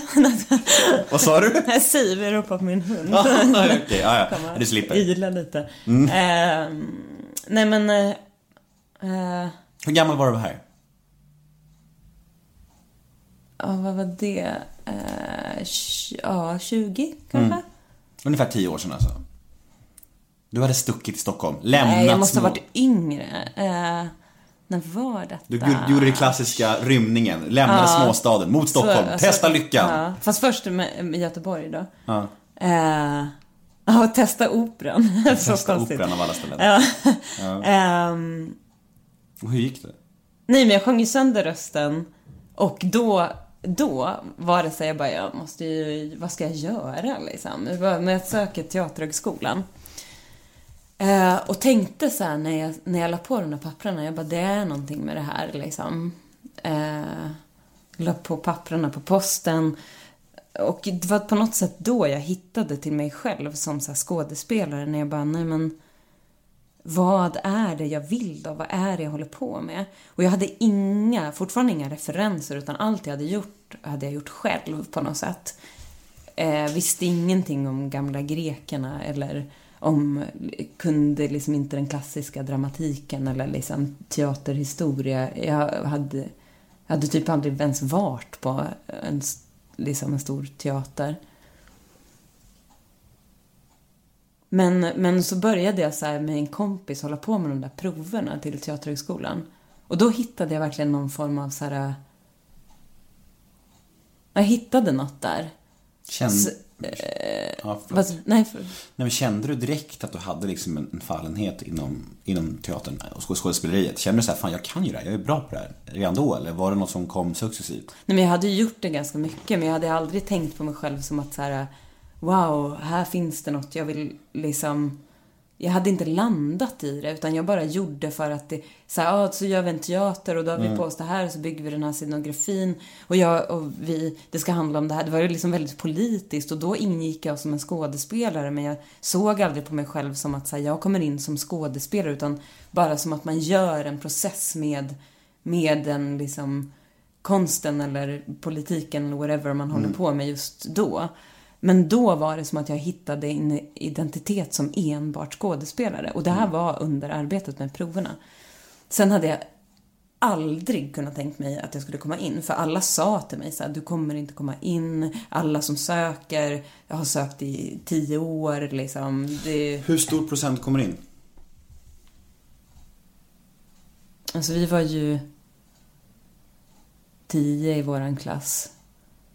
Jag kommer inte ihåg, men det var någonting med så här 4 000 in, liksom inskick. Sen vet inte jag hur många det är som kommer sen eller så här. Men hur många sådana skolor, det finns scenskolan, var det scenskolan du? Ja. Och finns det fler i Stockholm? Det, det, det är the shit, det är liksom den, Ja, Teaterhögskolan hette det då, nu heter det något annat. ja men det är samma som scenskolan Det är eller? samma, ja. ja. Eh, ja, det är väl liksom den högskolan som Ja, finns. och där kommer bara tio stycken in alltså. Ja. Shit. Hat, hatten av till dig. Eh, tack. Nej men det var verkligen stort. Ja, jag förstår det. Men det var också då, tyck, alltså jag kommer ihåg på när vi hade kommit in och Lo Kauppi, eh, som satt i juryn då, som är en, liksom, eh, en skådespelerska som är jättehäftig och bra. Vi rekommenderar våra lyssnare att se på Tjuvheder. Ja, till exempel. Ja. Jätte, hon är fantastisk där. Fem, hon var fem här- plus, fem plus. Mm. Eh, hon var så här, ja, elektrikerdottern. Och jag fattade inte så varför hon pratade om vad pappa jobbade med. Jag bara, va? Jag så här, frågade några andra, så här, har de frågat er? Jag pratar om vad era föräldrar jobbar med. Och då började jag fatta att jag kom från ett perspektiv som, Föll dem i smaken. ja, men som också så här inte var så representerat. Nej, precis. Eh, att jag, jag fattade det då. Liksom att jag inte hade, jag hade, kom inte från en kulturvärld, jag kom inte från eh, medelklass, jag, kom inte, jag hade inte kulturarbetande föräldrar, jag hade inte... Eh, det behöver inte vara bra eller dåligt, det var bara en, liksom en upp, ett uppvaknande hos, hos mig. Att det var då jag började se på mig själv som att jag har gjort en klassresa. Eller inte då kanske, men efteråt. Det var då det liksom jag förstod att jag inte hade samma historia som de andra. Sen såklart så är allting sånt så uppenbart bara vad det gäller faktiska pengar, typ. Kan man handla lunchen i lunchrummet? Eller k- liksom... eh, Eller måste man ha med sig hemlagad makaroner bara? När man Mm, här, i en låda. När man, Men var det liksom det när du kom in på scenskolan som du betraktade som ditt, kan man säga genombrott? Eller så här, som, som när du kände så här, fan, det här kommer jag kunna försörja mig på. Det här är liksom mitt Eller har du någon annan roll där du känner så här, fan det här är mitt genombrott? Eller du vet, förstår du vad jag menar? Har du någon sån punkt under karriären där du känner så här, Jag kommer ihåg att jag tänkte det då, när jag kom in. Att jag var så här, nej men nu blir det det här som jag kommer bli. Eh, och jag hade lite så ambivalens då också, att jag var så här, men jag ska ju bli regissör eller jag ska ju bli författare. Och jag tror på något sätt att hade jag bara övat, nu hade jag ju gjort det här ganska mycket, eh, utan att vara medveten om det på något sätt. Men hade jag haft en fallenhet för något annat så tror jag att liksom den kon konsten eller den världen jag hade, det, eh, den tonen, eller stråket, eller vad man ska säga, som finns i mig, som nu liksom kanaliserades till skådespeleriet. Hade det, hade jag haft tillgång till något annat så hade det kanske lika gärna kunnat blivit det. Men jag tror att det viktiga var för mig att, att pyssla med med konst liksom på något sätt. Det var det det var det viktiga. Det, alltså så här efter, det är jättesvårt att säga faktiskt. på tal om mörka, begåvade konstnärssjälar. Hur var det att spela mot eh, Mikael Persbrandt i Mig äger... Nej, mig äger ingen! mig äger ingen. Som jag för övrigt älskar, jag tycker det är en fantastisk film. Jag... Eh... Jag vet inte. Vilket bra svar, vi går vidare. Jag vet inte. Nej men eh, vadå, det eh, Alltså han... Han är ju på ett sätt... Han är ju otroligt bra skådespelare liksom. Jag... Eh, eh, sen så tycker jag att det där var så svårt att göra för att jag eh, hade... Det var ju en sån liksom, stor berättelse det där. Mig äger ingen. Och jag tog ju liksom inga riktiga konflikter eh, som skådespelare. Liksom så agerade inte jag de största dram dramatiska liksom, scenerna. Utan det var ju de här två barnen som gjorde det. Och när jag skulle spela in så var, hade inte jag sett något material. Jag hade inte träffat de här två tjejerna. Så att jag var så här, jag var på något sätt i 100% eh, var tvungen att lita på regissören och, och liksom på situationen att så här, hur, hur hanterar den här tjejen det här? Är hon blyg? Tittar hon på honom? Tittar hon inte på honom? Liksom jag var, jag var, det var väldigt speciellt faktiskt att göra. Eh, sen kan jag tycka att eh, jag i efterhand skulle ha gått på min egen magkänsla lite mer kanske, jag vet inte. Men, men så det var ett väldigt speciellt möte kan jag säga. Eh, Tyckte du inte om eh, resultatet? Eh, jag, jag, jag har jättesvårt att uttala mig. Jag såg den på premiären men, men jag kan inte uppfatta när jag själv är med i... Jag tyckte liksom scenerna med Micke och de här andra tjejerna var som jätte...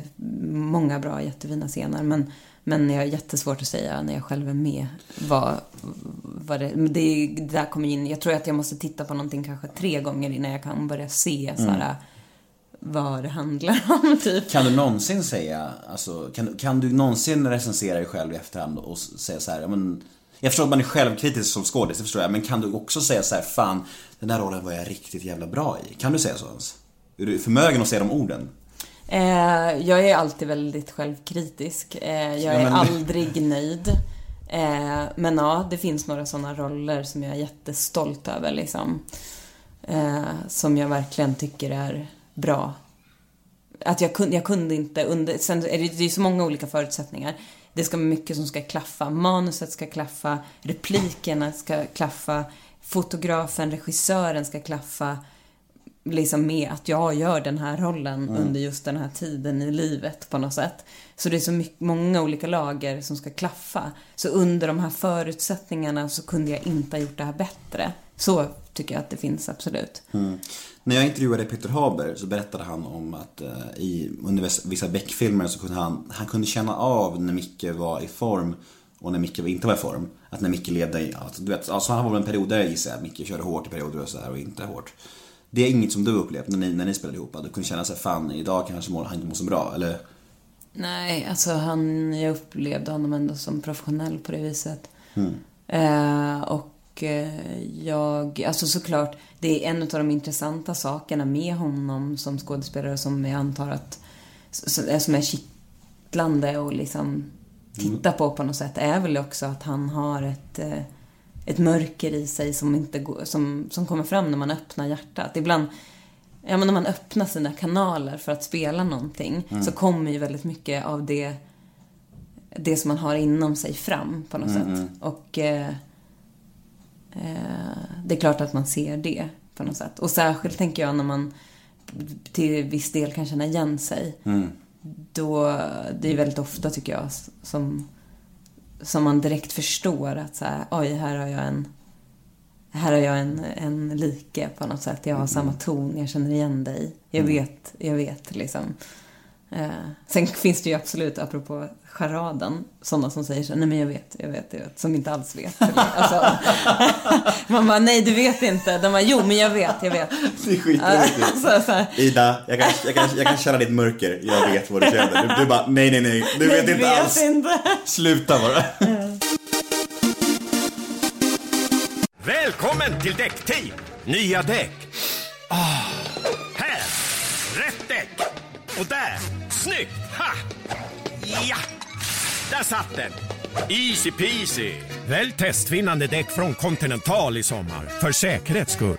Däckteam, vet vilka däck du behöver. Det finns alltid mat för mästare på Lidl. Som färsk frukt och grönt till exempel. Varför inte pigga upp veckans mästarrätter med broccoli? Perfekt att steka, stuva eller koka. Just nu får du 500 gram broccoli för bara 9,90. Men du, priset gäller bara till och med söndag. Lidl, stolt sponsor av Sveriges Mästerkock.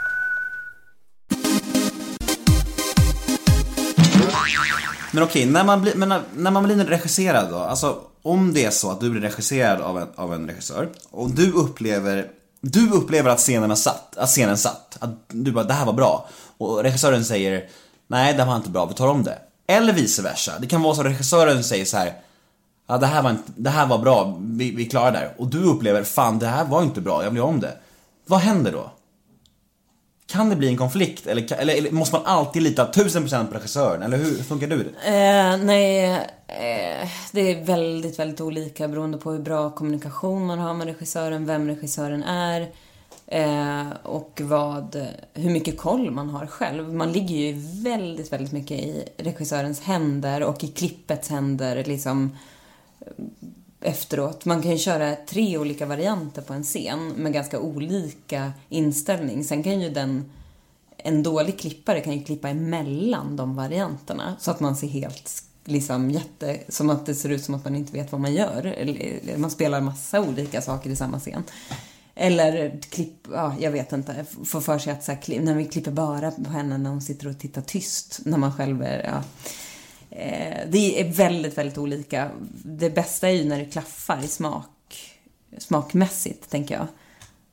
Men sen så kan det vara att eh, jag kände jättemycket. Sen när jag går och tittar på, liksom, på tagningen så, så tänker jag så här, oj, det syntes inte alls. Det här som jag verkligen trodde, liksom kände satt, syns inte. Eller tvärtom så här, oj, men, men nej, jag behöver inte spela det här för det här är så uppenbart redan på min frisyr. Att så, här, så jag kan spela emot det här totalt liksom, för att min frisyr berättar allt om vad som har hänt bakom knuten eller whatever. Liksom. Eh, men ja, jag brukar be om en tilltagning, men jag kan be om tagningar i all oändlighet faktiskt. Fram, jag har också lärt mig med åren att så här, när regissören säger nej men det där var bra, vi har den. Vad är det något mer du vill, vad tänker du? Och så kanske vi kör en till och sen så här, nej men vi har den. Och att då också så här, okej men det, jag måste bara släppa det också. Absolut. Men det är klart att det kan bli konflikter. Speciellt när det gäller liksom känsligare saker liksom och sådana saker. Alltså när man verkligen tycker olika. Det kan ju klart bli eh, konflikter, absolut. Det är så roligt för att jag, jag, jag vill typ bara prata, när jag sitter här nere, jag vill bara prata om misär. jag känner bara, jag vill bara prata om mörker och ångest och knark och skit. Jag känner, jag känner att jag har en jämlik här, jag vill bara prata mer om det. Men jag måste prata om eh, kul grejer också. Ja, alltså, jag, jag la ju upp ditt Säg na- det. jag la ju, men så är det ju så. Ja, det, det är en kommersiell produkt, Ja, absolut. många, många lyssnare. Det går jättebra. Ja men så är det, vi måste, vi måste Ja. Mm. landa. Eh, Så är det. Och eh, vi får ta vår över fika någon dag och snacka ångest i två timmar bara. Nej men, men vet du Jag la upp ditt namn på, på Instagram och, och folk fick ställa frågor och så här. Och eh, eh, flera undrar hur du hamnade i Bonusfamiljen och, och eh, vad du tyckte om den inspelningen. Och om du kan berätta något om nya säsongen och så här.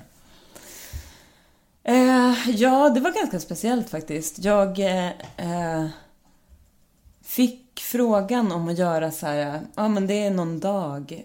Och så var jag mitt emellan eh, inspelning av liksom Rebecca Martinsson. Eh, som jag gjorde som, jag var liksom, vi hade paus i inspelningen. Jag bara, det här passar ganska bra. Det är kul med Felix. Eh, ja men absolut, shoot liksom. Eh, och sen så växte den där rollen liksom och det kom fler och fler inspelningsdagar och så. Och då i början var det, nu i efterhand så, så tänker jag så här, hade jag vetat att den var så, skulle vara med så länge och, och, och som den ändå blev liksom. Den var ju inte en stor roll men, men den blev mycket mer än vad den var tänkt från början. Eller vad jag visste i alla fall, vad den var tänkt från början. Eh, så så, så var det lite sådär att jag vi gick på kostymprov och sa ja, ja men det här blir jättebra. Ja, vi, ja men vi på den här dialekten liksom. Ja, vi gör så här. Eh, nu i efterhand så kan man ju tänka så här, oj, jag hade kanske mm, eh, jobbat lite på ett annat sätt liksom om jag visste det. Men hade du taggat nej om du visste hur mycket det skulle bli eller? Nej, nej, det är inte säkert. Nej. Absolut inte. Men, men eh, Men vad menar du att du hade gjort annorlunda?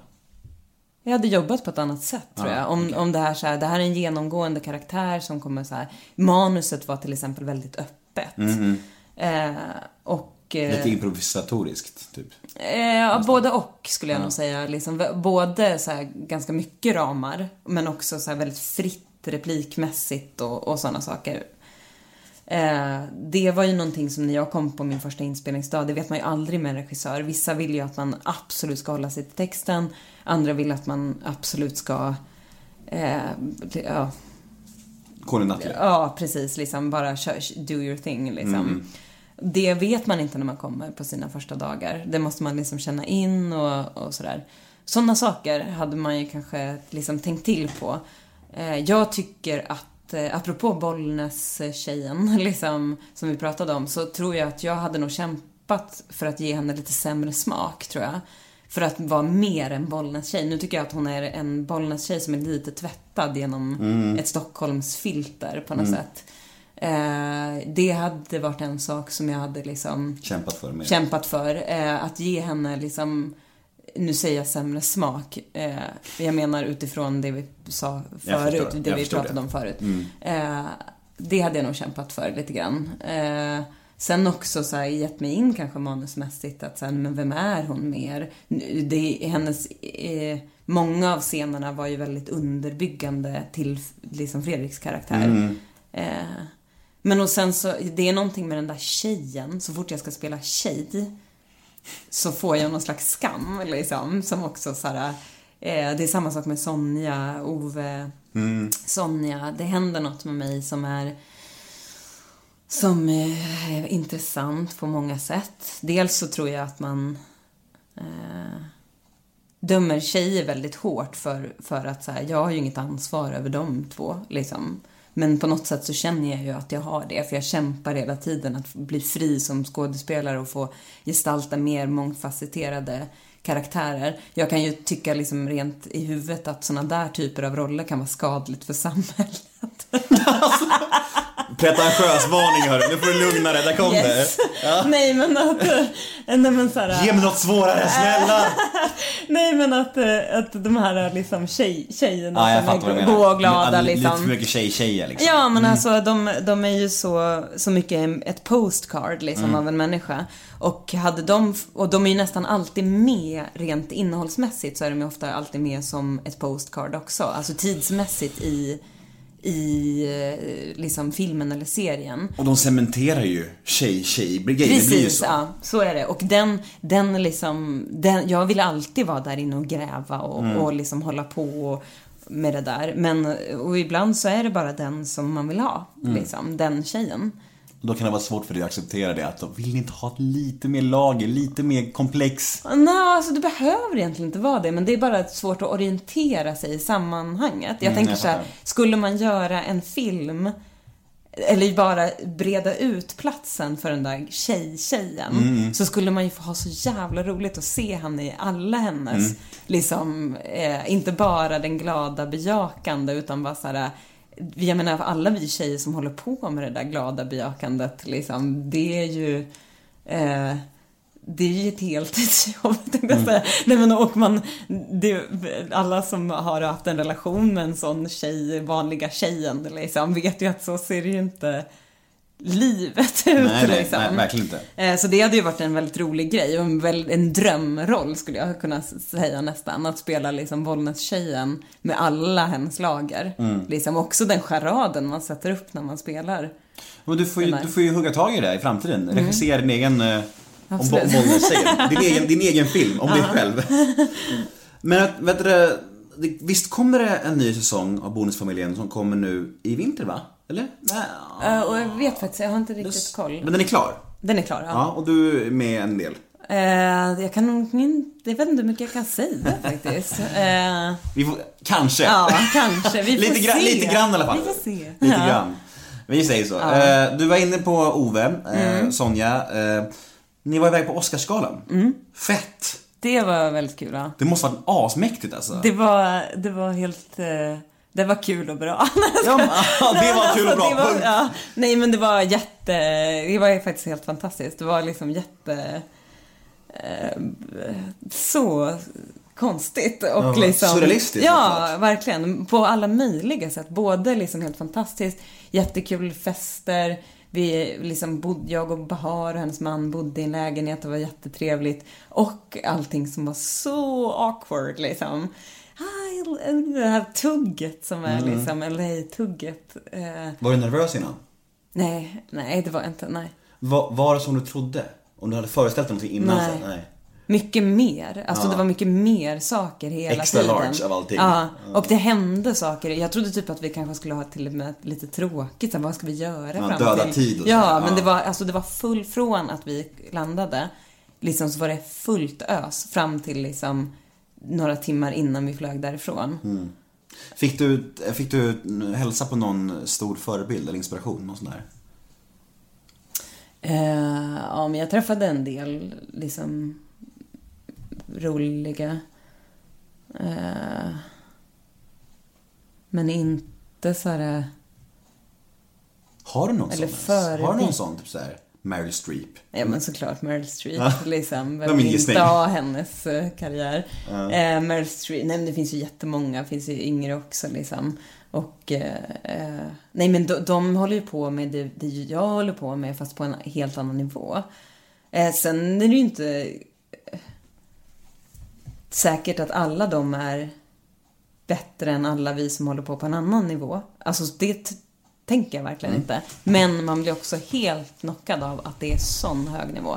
Och man pratar om det vi pratar om på vår, på, fast på en mycket, mycket högre nivå. Eh, och med helt andra pengar och på en helt annan, liksom, man, man vet man, att man är global. Liksom, att det är inte bara ett samtal i, liksom i lunchrummet på Dramaten, liksom, utan det är, det är eh, saker som faktiskt liksom kommer synas, märkas och höras på en global, liksom. Det är, det finns något tryck i det och en eh, det är så, så otroligt mycket A-personer, liksom. Jag vet inte om man pallar den vinden, liksom, om man inte är det. En A-person, jag vet inte ens vad det betyder egentligen. Ja, jag fattar vad du menar. Men liksom det, att stå där och se ut sådär, de ser ut som liksom, de är så snygga och så trevliga. Det är liksom helt otroligt verkligen. Men drömmer du om, om det där Hollywoodlivet? Eh, Jag vet inte riktigt vad det är, men absolut, jag vill ju jobba med så mycket olika bra saker som möjligt. Det finns ju jättemycket regissörer och, och liksom... så, Ja, det är klart jag vill det. Har, Sen har, har, du jag spelat, aldrig... har du spelat in såna där, vad heter det, där tapes som man gör? Self-tapes. Ja. Alltså jag gör inte det så mycket och jag har inte satt, satt liksom... Jag har inte gjort det där, liksom att åka dit och gå på möten och så. Jag gick, jag gick på några möten när jag var där. Men det, det krävs ju en, liksom en commitment på något sätt. Som jag ibland tänker så här, oj, oj, oj, Ida, du måste göra det här för du kommer ångra dig. sen när du liksom inte är s- ja, jag, ja, när man tappar sin ålder, man kanske har barn som binder en liksom på, vid en plats eller eh, det tänker jag ibland. Men å andra sidan så tänker jag också på det här som jag håller på med som också är typ ett deltidsjobb på något sätt med att vara så här mig, typ. Och gå i menar terapi. att- du Nej menar- men allt liksom, att Ah, kunna ah. jobba, att kunna liksom, a- allt jag håller på med liksom. Det, jag, får- man måste också på något sätt ha så här, give myself a break med att så här, eh, ja, att ha lite faith på något sätt i, i vad som händer i livet. Eh, jo, jag tänkte på Rebecca Martinsson. Eh, åtta filmer. Har du gjort det? Nej, fyra. Fyra filmer, ja. Eh, men ändå en slags massproduktion är det ju. Eh, och när man gör det, känner man inte då någonstans att kvaliteten, tänk inte såhär, men eh, känns det lika bra film 3 eller så här, slutfilm film 4 eller, eller kan du som skådis känna så här, är det här verkligen jag, menar, jag tänker på konsten eller utveckling och, så här, och, och birollskådisar. Är det liksom så här kvalitetstänket? Eller är det bara så här, nej men det är jobb jag måste göra här? Eller, nej, Nej, mass, där var det ju, nej absolut. Där var det ju väldigt mycket kvalitetstänk eh, från hela produktionen. Eh, väldigt hög, vi hade ju hög, liksom väldigt, försökte nog satsa ganska högt där tror jag. Mm. Eh, jag tycker ju personligen att den sista filmen är den bästa filmen. Eh, av alla de som vi gjorde. Alltså vi gjorde ju fyra filmer som sen klipptes till för TV4 i Mm. åtta avsnitt. Så de två sista avsnitten och den sista berättelsen. Det var nog där, Eh, därför jag sa åtta kanske. Ja. Mm. Eh, den tycker jag är den bästa, liksom. Personligen. Mm. Eh, den spelade vi också in typ först. Alltså, vi spelade in de två, det var liksom inte kronologisk ordning Mm, på de vi spelade in. Men det var inte, jag hade inte känslan av, det var ett långt jobb liksom. Eh, för att det var utspritt över så lång tid, men jag hade inte gett... Jo, men det är klart att man har känslan av att det är en massproduktion på grund av att liksom det är tyska finansiärer och, och de tycker så här och vi vill ha 90 minuter och TV4 vill Varför är det 45. alltid tyska? Det var Karl Wallander, det är Beck, det är... Det är allt. Alltså jag skojar inte, det är allt Men varför ser. alltid tyska för? Vad är Men- grejen? Nej men för att de älskar liksom... Kri- crime? Ja, crime. Och de älskar liksom skandinavisk crime. Ja. De, och utan dem, vi klagar så mycket på att det är så här, åh vad mycket krimmare vi gör. Men utan dem så skulle vi inte kunna göra någonting. Alltså de finansierar ju en stor del av allt vi producerar. Så vi ska ju egentligen vara glada för dem. Men det är klart, de styr ju också liksom. Eh, hade det bara varit jag och regissören och liksom sådär som sitter och pratar, då hade produktionen sett ut på ett helt annat sätt. Replikerna hade nog låtit annorlunda, kanske, ja men produktionen hade sett annorlunda ut liksom. Eh, nu var ju det en produktion som på något sätt inte ville vara Eh, liksom typisk och klassisk i meningen att det ska leverera enligt ett visst tempo liksom och eh, eh, ha liksom de elementen man känner igen. Men det blir det ju ändå på grund av att den, den formen finns ju i grunden. Sen kan man ju försöka jobba omkring det liksom och sådär. Men eh, eh, men där, till exempel i sista filmen, så tycker jag så här, det är bättre än så kan jag nog inte spela den. skön- de skön förutsättningarna. känsla. Ja. Om till och med du är nöjd, fröken självkritisk, vad fan, Nej, då, då måste det ju... Nej men det är, ja jag är både och. Eh, tänkte jag säga nu när jag sa duktig flicka, jag bara hatar det. Och jag sa fröken, jag skäm, skäm, skämt också. Förlåt, ska man inte säga. Sådär. Eh, men har du någon drömskådis eller drömregissör, både svenskt och internationellt, att jobba med, som du känner så att fan, han eller hon vill jag spela mot, eller den vill jag regisseras av? Eh, jo, men det finns väl såklart massor olika. Alltså, men sen så beror allting på vad det är också eh, för berättelse. Jag menar, det är klart att det är jätteroligt att göra. Vi har ju väldigt, väldigt många bra regissörer här i Sverige. Som jag, flera stycken som jag skulle vilja jobba med. Eh, men sen beror det på vad, vad är det som ska göras. Eh, sen ibland så är det ju så att, eh, som du sa, är det bara ett jobb som man kör för pengar ja, alltså ibland är det ju det. Cashen måste in. Ja, och, och då får man på något sätt lägga in så mycket av sig själv som man pallar. Liksom, eller försöka göra så bra som det går. Men jag tror också att så här, i... Eller jag försöker i alla fall att så här, lyfta av mig ryggsäcken emellanåt. Att så här, inte hålla på inte hålla på att ta på mig för mycket av så här, dåliga idéer och dålig kvalitet på saker. Jag har gjort mycket skit liksom och Mm. det är inte mitt fel alltid. ibland är det mitt fel. Jag är liksom. inte ansvarig för den här Nej, skiten. nej men så här, och ibland så går det helt enkelt inte att göra bättre. Eller att jag säger, nej men jag kommer typ gå sönder om jag försöker göra det här bra. Mm. Så då är det bara att göra det på något sätt liksom. Eh, ja. Nu ska vi prata om din person. Mm. Din personlighet. Ja, jag vet inte om jag har någon. Jävla Nej, så- deppigt alltså. Ah, Jesus, är jag så deppig? Nej, Nu jag tycker, jag, tycker du skrattade pen, jag tycker du pendlar snabbt. Men det fina är att när du säger något deppigt så garvar du alltid efter. Så det, jämnas ut liksom. Du är så här. Vad skulle du säga är ditt mörkaste karaktärsdrag? Har vi inte bara pratat om det? Jo, men det är en standardfråga som vi brukar sätta till jag gäster. Så att jag vill ändå, om du har någon så på rak arm. Det, det, det, det, det är den grejen i din personlighet som du kanske mest liksom, ja, föraktar, om man kan- säga en så, så starkt ord. Alltså jag tror att det är samma sak som jag typ också är mest stolt över. Men det är någon slags eh, eldklot av, av aggression och eh, energi som både hjälper mig och stjälper mig. Så kan man säga. Den är inte alls alltid vacker. Eh, och jag kan vara så här, jag skulle önska att den var mer kreativ ibland. Alltså jag kan vara så här avundsjuk på på Agnes von Krusenstjerna eller bilden av en depressiv konstnär som är kreativ, så är det som August Strindberg som bara skriver i flera dygn. Utan min kan vara jävligt ful liksom och oattraktiv och oproduktiv och, och liksom ensam och... eh, Isolerad. Ja, den är inte vacker. Men den är också... Eh, det är också en energi som har, som har tagit mig långt i livet. Eh, När grät du sist? typ nyss. Ja. Jag tänkte på den nästa frågan. Ja, du grät faktiskt för ungefär 45 minuter sedan. Ja, typ. Du pratade om att du blev alkoholist när du var 13 år. Nej, Eh, det- det är det var lite, det- det var lite skoj. På- eller, Halvt på skoj, halvt på allvar kanske. Vad har du för relation till alkohol idag?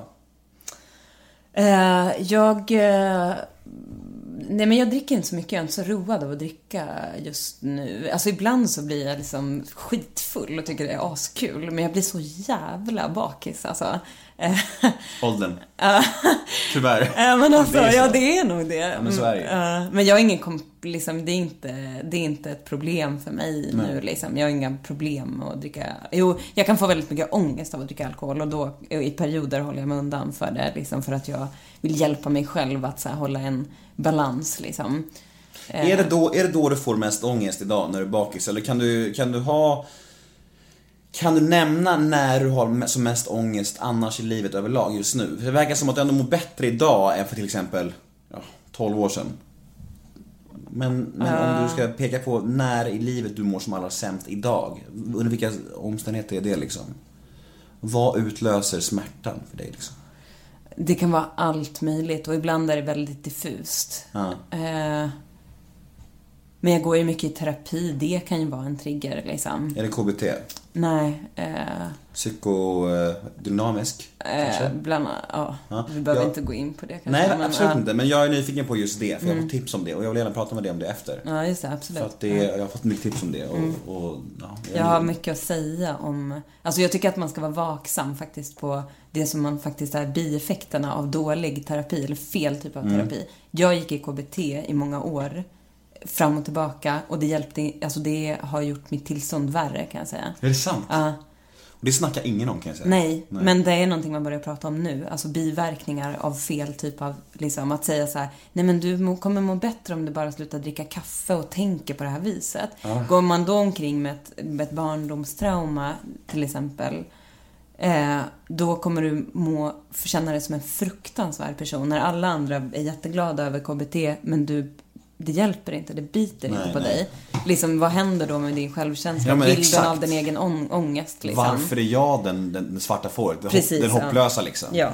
Eh, men för. KBT har ju varit så här: wow, det är så bra, det hjälper. Du, alla blir ångestfria efter, efter tre sessioner liksom. Men det, det skulle jag nog säga, nu säger jag det bara för jag hoppas att folk hör det. liksom. Det gör de. Ja, ja. Eh, eh, men, men ja, eh, vi behöver inte prata om så Mm. Det är alltid befriande när folk pratar om saker som folk inte brukar prata om. Ja. Säger vi så, det är bra. Eh, vad tycker du om sociala medier? Vad har du för relation till det? Eh, jag tycker både och om det. Eh, jag kan tycka att det är väldigt ytligt och eh, väldigt roligt samtidigt. Alltså jag är ju väldigt road av det. Du har privat, du har privat Instagram. Ja, jag har privat Instagram och det är egentligen alltså, gone out of control ska jag säga. För jag, jag bara, vem är det här? Jag bara, jo men ni har någon slags gemensam följare. Jag bara, okej, för jag är typ ansiktsblind. Jag jobbar med väldigt stora team alltid. Som så här, på något sätt eh, tycker att de kanske känner mig och jag jag jobbar på flera olika produktioner samtidigt så jag vet inte alltid liksom. Eh, Kommer jag bli accepterad om jag frågar? det kommer det absolut. Ja, eh, men, eh, och jag vet inte varför den är, det är bara för att jag inte... Jag gillar att låna kläder av olika liksom PR-byråer och sådana Mm. saker när jag ska istället för att köpa allting liksom, så lånar jag kläder där. Men så fort man har ett öppet så kan det också komma krav på att man ska hashtag hit och Mm. dit. Liksom. Det är någonting som jag gärna undviker. Eh, jag tror inte heller på... Alltså, eh, sociala medier kan ju ha in, liksom verkligen inflytande på ens karriär på olika sätt. Alltså, du kan ju måla upp en bild av en persona liksom på eh, ett Instagram eh, eller på en, på en social media som jag, som jag in, hoppas inte ska få så mycket påverkan på min, den branschen jag jobbar i. Vilket jag tror. Jag tror att alla, alltså jag hör ju folk pratar som har så här öppna Instagram med massa följare så här. Ja, men jag tänker att jag måste vara lite tuff på de här bilderna för nu har jag spelat den här rollen och då måste jag vara så här på Instagram för att, Mm. Att man ska om formas någon tittar, Ja, att man ska formas och man får också en blick på sig och tyvärr, jag tror att det är så dumt. Så det, jag vill bara inte vara med på det liksom. Så därför har jag en en privat. Men, men samtidigt som jag älskar, alltså jag spenderar ganska mycket tid att kolla på så här människor som ramlar typ.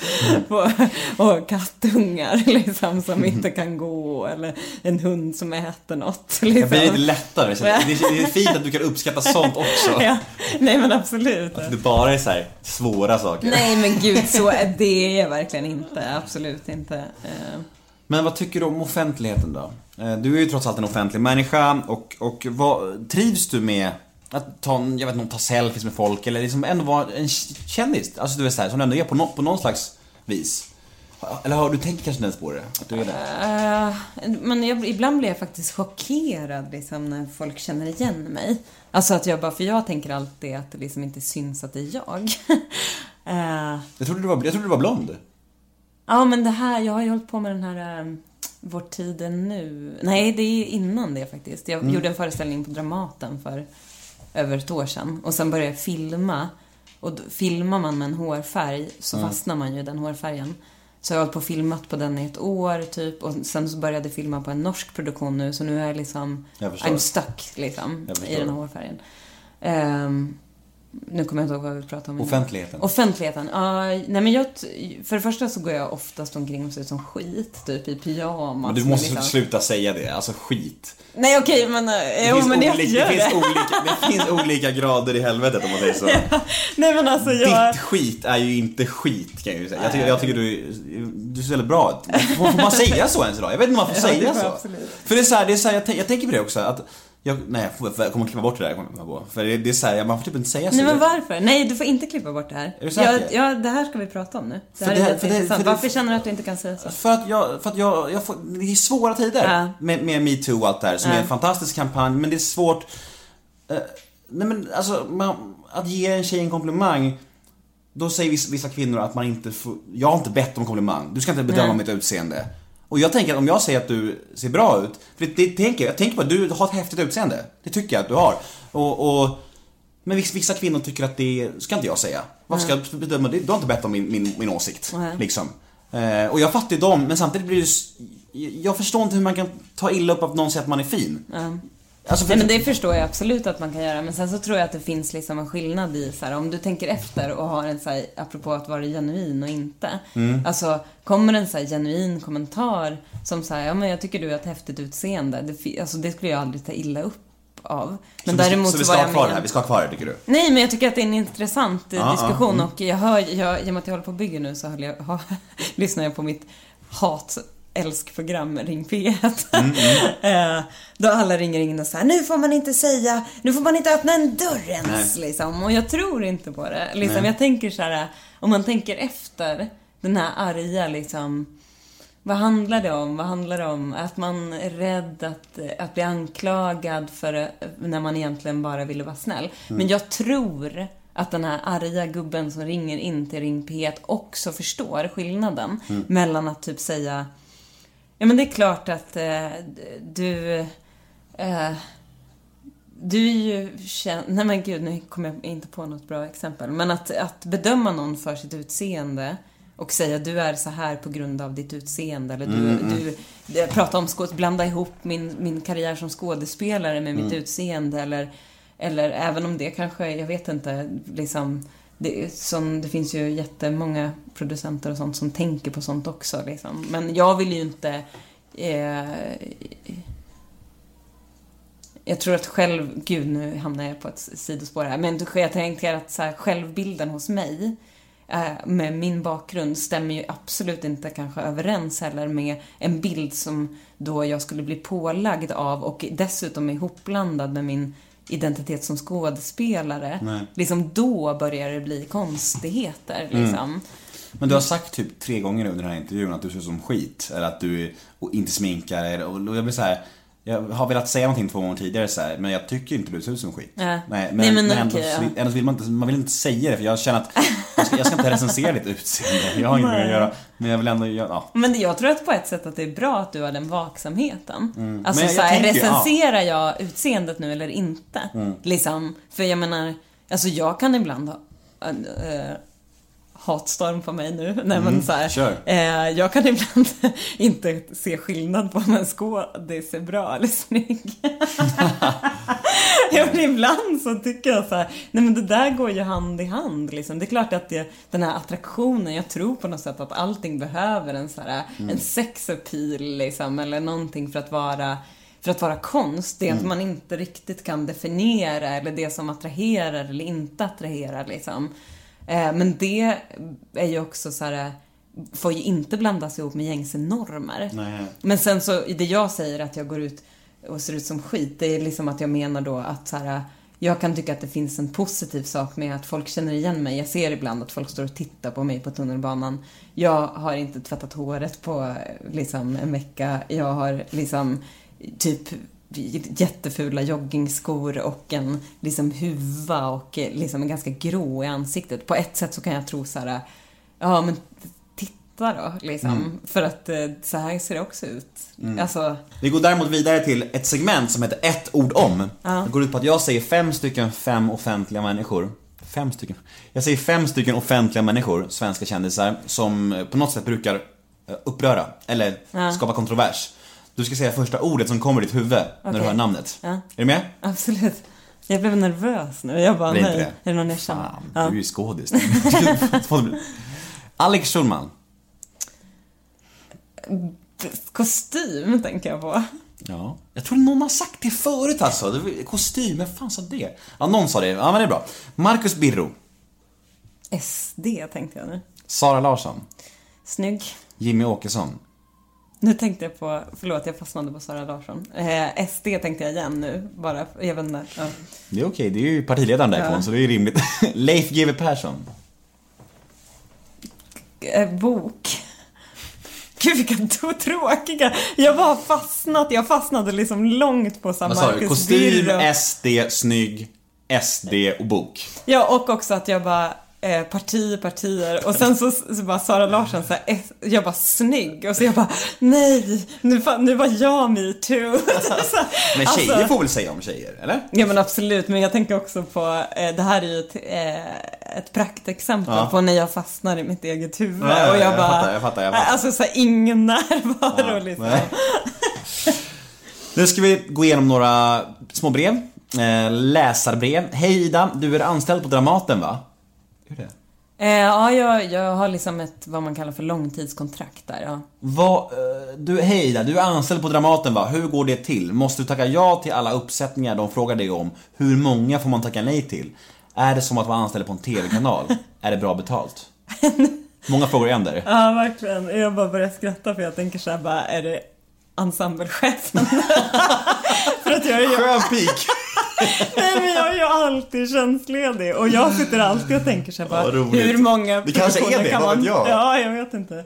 Eh, Är det inte dags att tacka ja till en roll nu Eller, Ida? precis. Eh, nej men jag, eh, jag har ett långtidskontrakt. Jag tycker att det är kom, komplicerat att gå på de här långa kontrakten för att jag tycker att teater, är, jag älskar teater så mycket och jag älskar texten och jag äl- älskar liksom ensemblen och huset och allt. Men dels har det varit problematiskt för att jag har filmat så enormt mycket så länge nu liksom. Eh, och fortfarande gör så att det blir liksom en krock, schemamässig krock för att produktioner är ofta så långa. Just nu är alla filmproduktioner så väldigt långa så det är svårt att kombinera. Eh, så där är en anledning varför jag är tjänstledig hela tiden. Eh, och eh, sen också för att jag, eh, när jag gör någonting på teater så vill jag känna en purpose med det. Liksom. Annars eh, är det för kämpigt helt enkelt att, eh, att möta publiken face to face. Det, är- alltså det är mycket lättare att filma, även om det finns kvar, så är det mycket lättare att filma det man inte tror på. Eller att inte ta ansvar för en dålig film för att det är så här, ja, ja, liksom då får väl de som tycker att det är bra att titta på det. Alltså, liksom, jag vet inte vad det är, men att möta publiken kväll efter kväll och typ försöka göra sitt bästa och representera en produkt på det sättet, det blir för tufft när det man gör, om man själv tycker att det inte är bra. Men får du betalt från Dramaten nu? Nej, jag tar tjänstledigt. Ja, mm. Då eh, får jag liksom inte. Eh, Så det är bara när, när jag jobbar som jag får lön, helt enkelt. Och nej, det är inte så bra betalt. Om man TV är bättre. TV är bättre, Ja. det kan man säga. Eh, Men sen om man spär ut det, det beror på hur mycket man filmar. Nu har jag filmat jättemycket, men det är inte alls så att eh, man varenda år kan filma så här mycket som jag har gjort de sista åren. Liksom. Mm. Och då behöver det inte vara, vara så mycket mindre egentligen. Men när man inte är tjänstledig då, om man är anställd på Dramaten, måste man, hur ser det ut då? Måste du så här, har du så här, du kan tacka nej till varannan? Eller är, är, Nej, det finns nog inga regler. Jag Nej. tror att det är lite så här, på institutioner generellt är det nog lite, eh, ja vad ska man säga, men eh, det finns väl någon slags tumregel att så här, tackar du nej så får du ta tjänstledigt. Men den, den regeln tror jag inte är gjuten i, det finns inget uttalat eller skrivet liksom. Men det där är ju en sak som skapar mycket mm, frågetecken tror jag, i många ensembler på många olika institutioner som fungerar ofta, liksom, ofta ungefär likadant.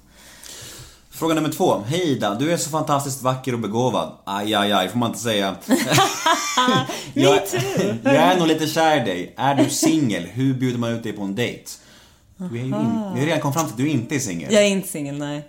Eh, men hur bjuder man ut mig på en dejt? Alltså jag är livrädd för dejtande. Hur länge har ni varit ihop? Tre, eh, tre år typ. Hur träffades ni? Ehm, på en fest. Eh, uppe i Hälsingland. Jag hade träffat honom förut. Eh, Vad är det bästa med din kille? att han... Att han är så otroligt sund. Han är helt normal eller? Han är inga, Han är inga, demoner normal. alls? Nej men han är så... Eh, Trygg. trygg och sund och eh, ehm, vanlig liksom. Någonting som jag har längtat efter hela mitt liv. Att så här, tillhöra, stabilitet, ja, liksom. stabilitet och tillhöra någonting vanligt liksom. Och han är liksom man på ett sätt som, som jag beundrar väldigt mycket. Eh, ja. Vad är det bästa respektive sämsta med att vara skådespelare?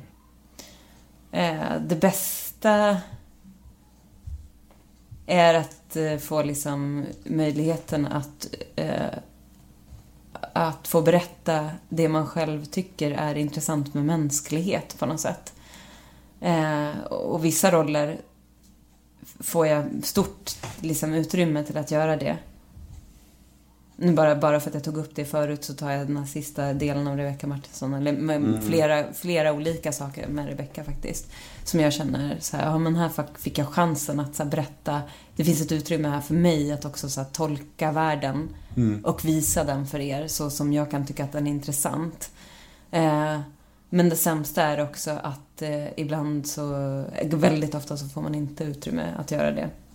Eh, och ändå på något sätt representerar, det blir ju det när man är skådespelare och lånar ut sin kropp och sin, sitt psyke, sina känslor liksom, att man får, I don't know. Eh, ja, att man blir liksom, representerar en produkt som man kanske inte tycker är så bra. Hej Ida, jag skulle vilja veta mer om skillnaden att arbeta på film och teater. Du var så bra i Ivan och på Dramaten. Eh, tack för det. Eh, ja, det är ju en jättestor skillnad. Och samma sak. Alltså, det är, grunden är ju samma sak. Så här, vad är scenen? Vem är du? Liksom, varför står du ens här? Var, varför är du skådespelare? Typ.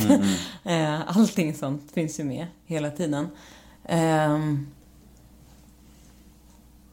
men sen såklart, det är ju jättestor skillnad mellan att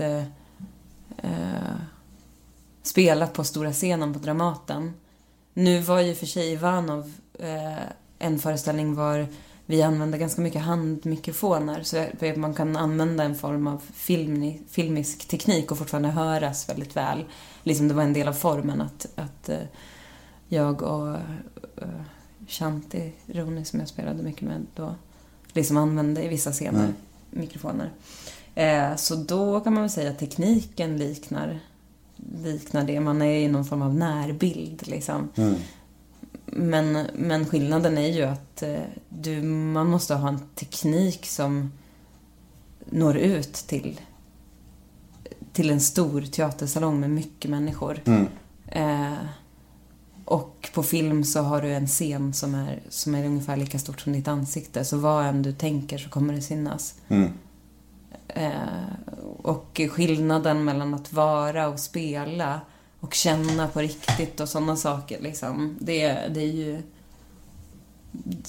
Sådana saker får man ju hålla på med. Hur är det med kritik då, då och recensioner och sånt där? Eftersom du ändå har ett yrke där det ständigt kommer bedömas och så här. Hur, hur tar du sånt? Alltså, om vi säger att du gör en ny film och den blir sågad. Rinner det bara av dig eller går det rätt in i dig liksom? Det är olika. Jag, jag läser inte alltid. Eh, men, men eh, om det... Eh, om till exempel jag har varit med en regissör och kämpat för någonting som jag verkligen tycker så här, det här är så viktigt. Eh, att, att vi också har med det här perspektivet eller kan, jag- kan vi inte bara testa och köra lite så här? Eh, och regissören inte har velat. Sen kommer en kritiker och säger, kunde inte Ida ha gjort lite mer så här? Mm. Då blir jag otroligt eh, sårad och provocerad och ett så här, bara, men förstår de ingenting om film? Liksom, det är klart att jag inte kan ta det beslutet helt själv. Och dessutom sitter inte jag, även om jag får ta några tagningar, så, så jag sitter inte med i klipprummet sen. Så det är ändå regissören som kommer välja liksom vilken tagning, vilken variant av det här vi tog. Mm, eh, nu glömde jag bort frågan. jag bara pratar så mycket. Nej men det var ju eh, recensioner. Ja, i recensioner, ja, precis. Då kan det ju vara jättejobbigt. Eller om man så här, verkligen... Uh, när man har hamnat i något som man känner så här, gud, det här är så konstigt och dåligt. Eller så här, eh, och det liksom blir så här uppblåst och så mycket snackis liksom på något sätt. Så man, man vill helst inte, man vill bara gömma sig typ och inte vara med i produktionen. Ja, men vad vet man någonsin själv när det kommer bli så här, när saker kommer bli stora? Eller det går aldrig att säga själv? När man är med i någonting som bara, kan man känna att det här kommer bli stort? Eller är det bara, är det bara som ett... Både och tycker jag. Alltså, Men sen så är det ju också så här, eh, man recenserar ju till exempel aldrig efter budget. Alltså har du en stor budget och mycket uppbackning i PR och liksom en plattform där du når ut till många. Då är det klart att det liksom eh, eh, att eh, Gud, jag har typ afasi när jag blir så trött.